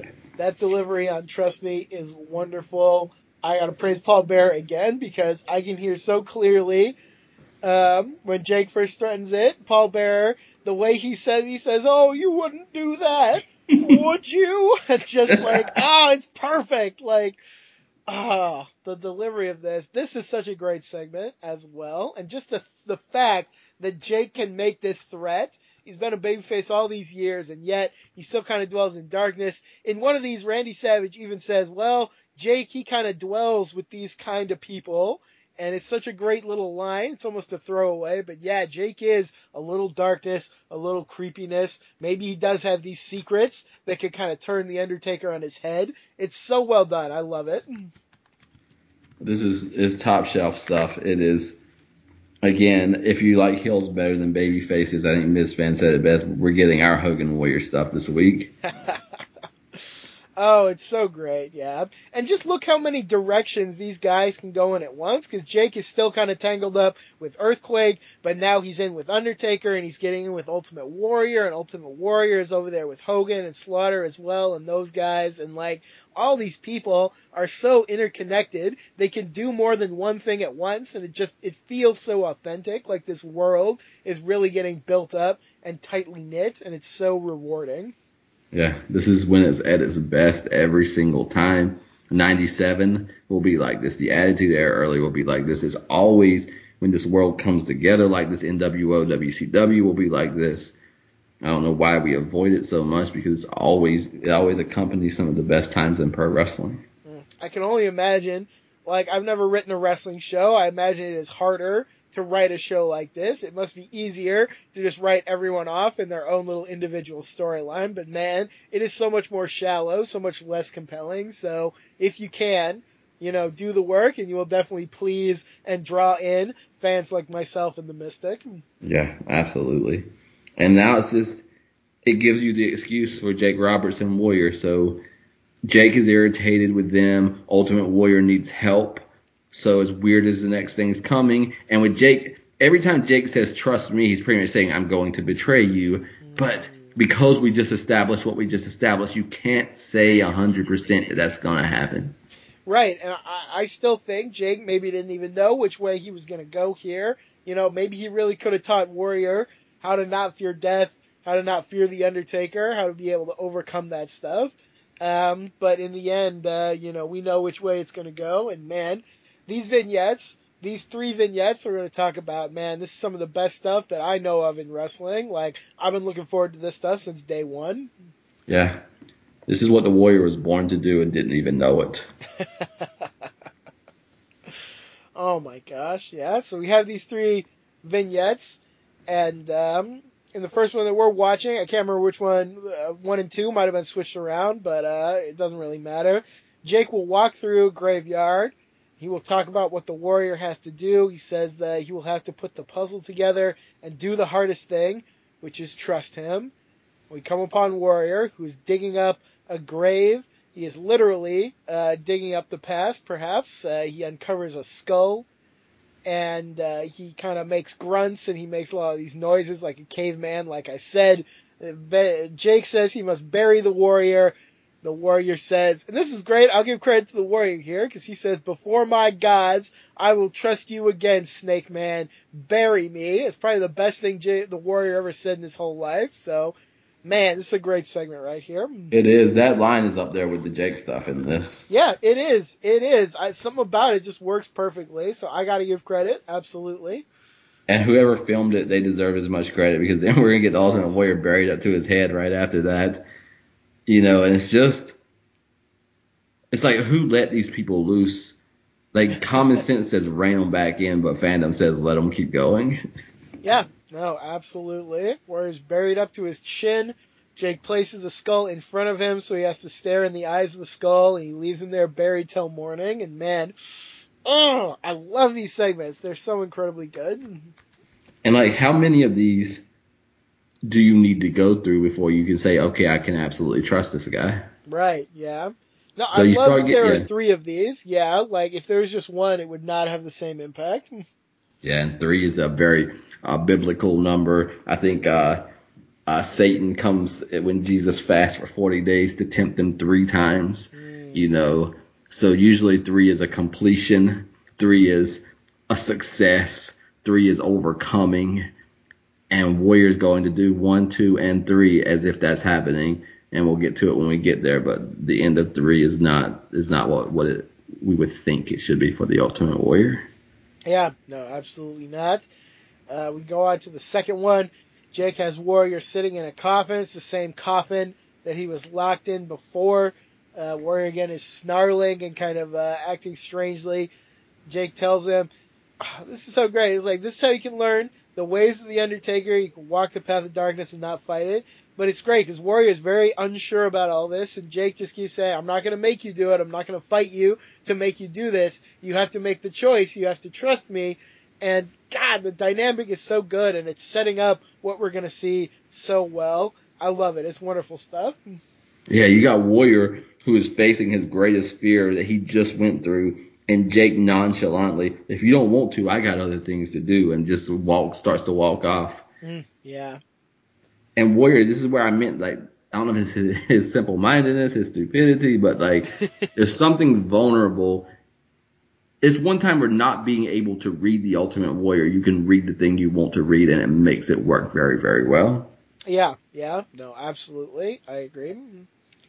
It's not the look of the Undertaker in the eyes, but that's the only critique I have. Is I don't know what the look is, but Well, just more evidence that you shouldn't have uh, trusted him, I guess, because he, he told a lie. But, um, whew, all right. Uh, we go to the third vignette. It's the big one. I love the set of this because there's like it looks like they're underground. Like I don't know if they're in a crypt or a tunnel or something, but there's this kind of locked up room. Jake leads Warrior to this room. It's got a big window. He sends Warrior in there. It looks really cool. There's snakes everywhere, like all across the floor, hanging off the ceiling, hanging off the lights. It looks incredible. Jake tells Warrior he has to go into the middle and check. There's a casket there, and it will kind of show him the answers. Warrior makes his way there carefully, kind of kicking the snakes aside and, uh, you know, dealing with his fear. Inside that casket is a cobra. The cobra strikes him. Warrior crashes back to the door. He wants out. Jake won't let him out. Jake is talking the whole time. And is he taunting him? Is he teaching him? It's not entirely clear. Warrior breaks out of the room, falls on the ground, looks up, and in one of the best, most cinematic moments of wrestling, he sees Undertaker and Paul Bearer just as the music perfectly segues into Undertaker's theme. And we see from Warrior's perspective, his vision is his vision is blurring. He raises his hand up to Jake. Jake says, "Oh yeah, reach your hand out to me," and then he bats it away and he says, "You trusted me, never trust a snake." If you've never hmm. seen this vignette, you must watch. You must watch these three vignettes all together, and you will see some of the greatest stuff that you will see in wrestling, in my opinion. I agree. My goodness. It puts the turn in heel turn because the amount of trust that was there and then taken away. Jake tells us at the beginning of this, this is the final piece of the puzzle. And these are great storytelling, you know, because whether he is for Warrior or against Warrior, this is the final piece of the puzzle. Yeah, absolutely. And you said it, the, the cinematic nature of this cannot be downplayed. All of these, but especially this last one, it is beautiful and brilliant. I can still see the boot of the Undertaker that appears uh, at Warrior's hands and face as he crawls out from being bit by that snake. And even Jake leaning against the wall and Undertaker there, I'm still almost like, has he turned or is this is this just like how Jake is? This is part of the test. Like it's almost impossible to know that Jake turned because he lived so much uh, within that in between line. Yeah. Yeah, absolutely so. Um, and I can't stress enough how good it is. Like, to have Warrior there and he's looking up at Undertaker and Paul Bearer and Jake Roberts. They're all together there. Just like this could have easily just been Jake turned on him and like they're off in their own segmented place. But the fact that Taker and Bearer are here and you look up at these three faces and they're like these three evil faces in different ways. It's like, God, I can't even articulate it, I think, but it's just so foundational to what makes wrestling of this kind good, these stories good. It's just perfect. Yeah. And I will throw in a, the, uh, the the wrench that maybe Jake Roberts was a babyface. He wanted to be a babyface. He tried harder than anyone maybe ever to help the Ultimate Warrior, and he just got so frustrated by this guy's inability to learn after he did so much for him because I'm watching this with the snakes biting him. He's been buried alive. He's been put in a casket, and he's still gonna crawl around the arena vomiting when Papa Shango does voodoo that doesn't even work against Bret Hart. So that means he learned nothing from this. So maybe Jake Roberts is evil. Maybe he had this thing planned, or maybe he was just so frustrated that I am giving you my best, my man, and you're not learning anything. I don't know which one it is. Hey, if you could ally with the Ultimate Warrior or the Undertaker, I know which one I would pick. So, uh, Yeah. you know, maybe it came down to that in the end. A lot of factors here in this turn, which I greatly. Can you imagine being bitten by a snake, being on your hands and knees, and looking up and realizing you're surrounded by Paul Bearer, The Undertaker, and a heel Jake Roberts? Oh man, I'd fill up my will right there. I think. That we have just witnessed one of the greatest stories of all time. Mm, yeah, we have, and it's funny because Warrior and Jake will never have matches over this. You know, they will never face each other in any form. I think so. It's almost the best case scenario because I can't imagine these matches would have been good. Mm. Like, are you kidding me? like, we were already talking, Jake is not really known for his in-ring ability. Warrior is Warrior, and he just kind of sucks all the time. So the fact that we got this beautiful story, and then Warrior will just be gone, it's almost like the perfect way it could have worked out. So I don't know. It's weird, but it just sort of worked out perfectly there. It did. And it's Warrior has the most predictable offense, comeback, three count. That's his entire career up until this point. So again, with those three tests, does Ultimate Warrior only knows one way to come through that, and that is like beating his chest in victory at the end of it. So the fact that this went wrong, and it's the Ultimate Warrior, as is staggering how right every detail is about this. Yeah, yeah. It just really works out perfectly. Ooh, all right. We got a segue to our last bit, which is mostly uh, Randy Savage centric. Some good stuff here as well. I will go quickly through this, uh, but we'll hit on the big stuff. Uh, there is a clip in here of Randy Savage slow dancing with Miss Elizabeth in the club on primetime in a special episode they had, which is very nice and again confuses me why he's so heelish after this because it doesn't look heelish at all, but uh, it is what it is.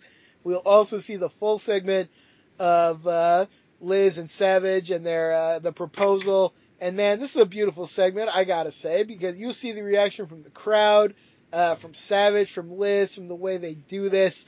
He proposes in the ring, and she says, "Oh yeah." Fans are crying. It's it's really kind of a beautiful moment. Like I really enjoyed this uh, segment as well, and I don't want to shortchange it. It's just very good stuff. Yeah, there's Roddy Piper mocking the Macho Man for being tender, as Miss Elizabeth calls him. there's a nice reversal of narratives because he has been so harsh. And even though when he went through something, we understand why he did what he did, but he kind of went super, I don't care about anything and punished Liz. And I think he's being punished a little bit. Like he's going to have to let down that guard and admit there's something else in order for this to happen.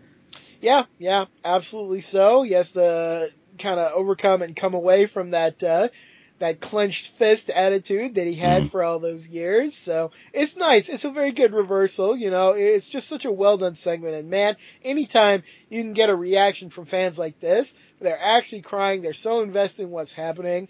Man, real stories, real motivations, build on history. Like it's just yet again the lesson that we learn time and time again. It is. It's also though again, as I said, is rejoicing in the unlikely because it's unlikely, and then being shocked a year later when it's over. yeah, yeah, absolutely so. Very good point. Um, all right, last segment to talk about. Um, I put the whole clip of this. You don't have to watch the whole show if you don't want to. It's uh, kind of fun. It's kind of silly. It's uh, Randy Savage's bachelor party, and uh, a lot of this is kind of like maybe that Nickelodeon thing. Like there's a gimmick where oh some like mental patients escape and they come to the party and they act weird, and at the end like the men in white coats come, but they can't tell the wrestlers apart from like the crazy people. And uh, it's silly and it's fun. But uh, for me, I wanted to cover this for two reasons. One, because we get an amazing segment where Alfred Hayes, Gene Okerlund, Sean Mooney, Bobby Heenan, and Gorilla Monsoon mm-hmm. are all just kind of hanging out together for a while, which is beautiful. And then there's a Jake Roberts thing towards the end. So there's some very great stuff in here. Yeah, you find out that when announcers are not announcing, their other job is to blow up balloons for segments. So that's also interesting. yes, I love this. Hayes, uh, Okerlund, and, and Mooney are there at the start blowing up balloons. Of course, Bobby Heenan was supposed to take care of this, but he, he flaked out. And then I love because Monsoon drags in Bobby Heenan, and it's the perfect guy to drag in Heenan, of course. And Heenan says, Oh, I was at the children's hospital signing autographs all day. And of course, like he's got a story about why he's actually the good one. Oh, it's great stuff. I love watching these guys interact. I like they're all yelling at Heenan, and they all kind of stop, and then Hayes like throws a balloon at him. It's like, put your lips on that. it's great. I just love these. All five of these guys. These are like the five non wrestling pillars of the WWF right now, and they're all just so so good at what they do. Yeah, every one of them knows who they are. They know what their role is. They know how to play it. Uh, the man who drags Heenan in is the man who's going to drag him out of the building in WWF altogether. Mm. It's just all of it's amazing. I didn't take notes in part because it feels like if you took specific notes, you'd be like, oh, well, that's this or that's that. This is not something. This is something you sit back and you just enjoy the the the universe, the the the the the authenticity. Um, is silly at times, but it's also it adds to that flavor. These folks really they they exist together beyond the ring, and partly why they act the way they do in storylines is because they have to put up with each other all the time because they just exist in a universe and world together. Yeah, absolutely so. If you do have time, and you don't mind the silliness, I do recommend watching this all because a lot of fun stuff happens. Uh, Sherri shows up at one point and she has her words to say. Yep. Maybe you can decide if she really loves Savage or not. I don't know. Did you watch that part? Yeah, I did. I watched all of it. Oh wow. Okay. Well, you got to tell me then a little bit. Uh, what thoughts did you have out of this episode? I think it's impossible with Sherri to know what is her feelings and what is her pride, and I don't know if she always knows the difference. So I I think she showed up, at least in her mind, is like I'm just gonna make a statement on this because yeah, whether she cared about Savage or not, there is that feud with Elizabeth. Elizabeth kept involving herself, mm. uh, so I think that was interesting. I think I love Sean Mooney, like yeah, I love Roddy Piper was good in this. Yep. Of course, Bobby Heenan was good in this. Oh. It's just the ongoingness. Like we uh, we talked about this before. I love the ongoingness of it. I like that Vince McMahon's not there. I think he would have just kind of made it a little less. So just fun, fun times. And then you know Jake the Jake Roberts thing, which is really interesting as well. I think it's very interesting. This is just before that third vignette that we're going to talk about. Wow. Jake Roberts we will learn that he is down in the lobby and there's some kind of commotion. We go down and we see the guard is saying like, "I'm sorry, your name's not on the list. I can't let you in here." Jake is pissed. Bobby Heenan comes down. He begs off, of course. I love that he comes down the stairs like grumbling. Then he sees it's Jake and he like stops and like skids on the floor a little bit because mm. he doesn't want he doesn't want business from Jake. Nobody does, face or heel. Um, Jake is very bitter about this, and you gotta wonder there's an implication somewhere in here that maybe the baby faces didn't want him there because they make him because they they uh, he makes them just a little bit uncomfortable with the way he is and the things he does. And I think if Jake needed any last uh, confirmation that it's time to switch sides, I think this was probably it. I believe that, and I honestly I don't blame him. Yeah, yeah, for sure. Yeah, if you're not wanted that's what people don't understand. Like if you let someone know they're not wanted, they're not going to cease to exist. They're going to they're going to start existing somewhere else. So. It's Paul Bearer and the Undertaker who's going to surround him, and then just remember that you didn't want to. So just prepare yourself for the things to come because they're coming. Absolutely. We are right up on our time here, so uh, this is great. I hope you can check it out. Any last thoughts that you want to share, Mystic, on this or anything else we talked about? Nah, beautiful, beautiful, beautiful stuff. Watch it, watch it, watch it. All right. Yes, please do. Thank you for listening. Check out uh, LP Radio, lpforums.com, wrestlingheadlines.com. Me on Twitter, I'm at SpectralGent. That is all we have time for. We'll be back in two weeks. Not one, but two weeks for SummerSlam 1991. So check that out. That is a great show with a bad main event, as I recall. It'll be very interesting to get into that. Until then, Mystic, take us home. Until next time, don't let the legacy be dictated to you. Rewatch, revisit, rewrite.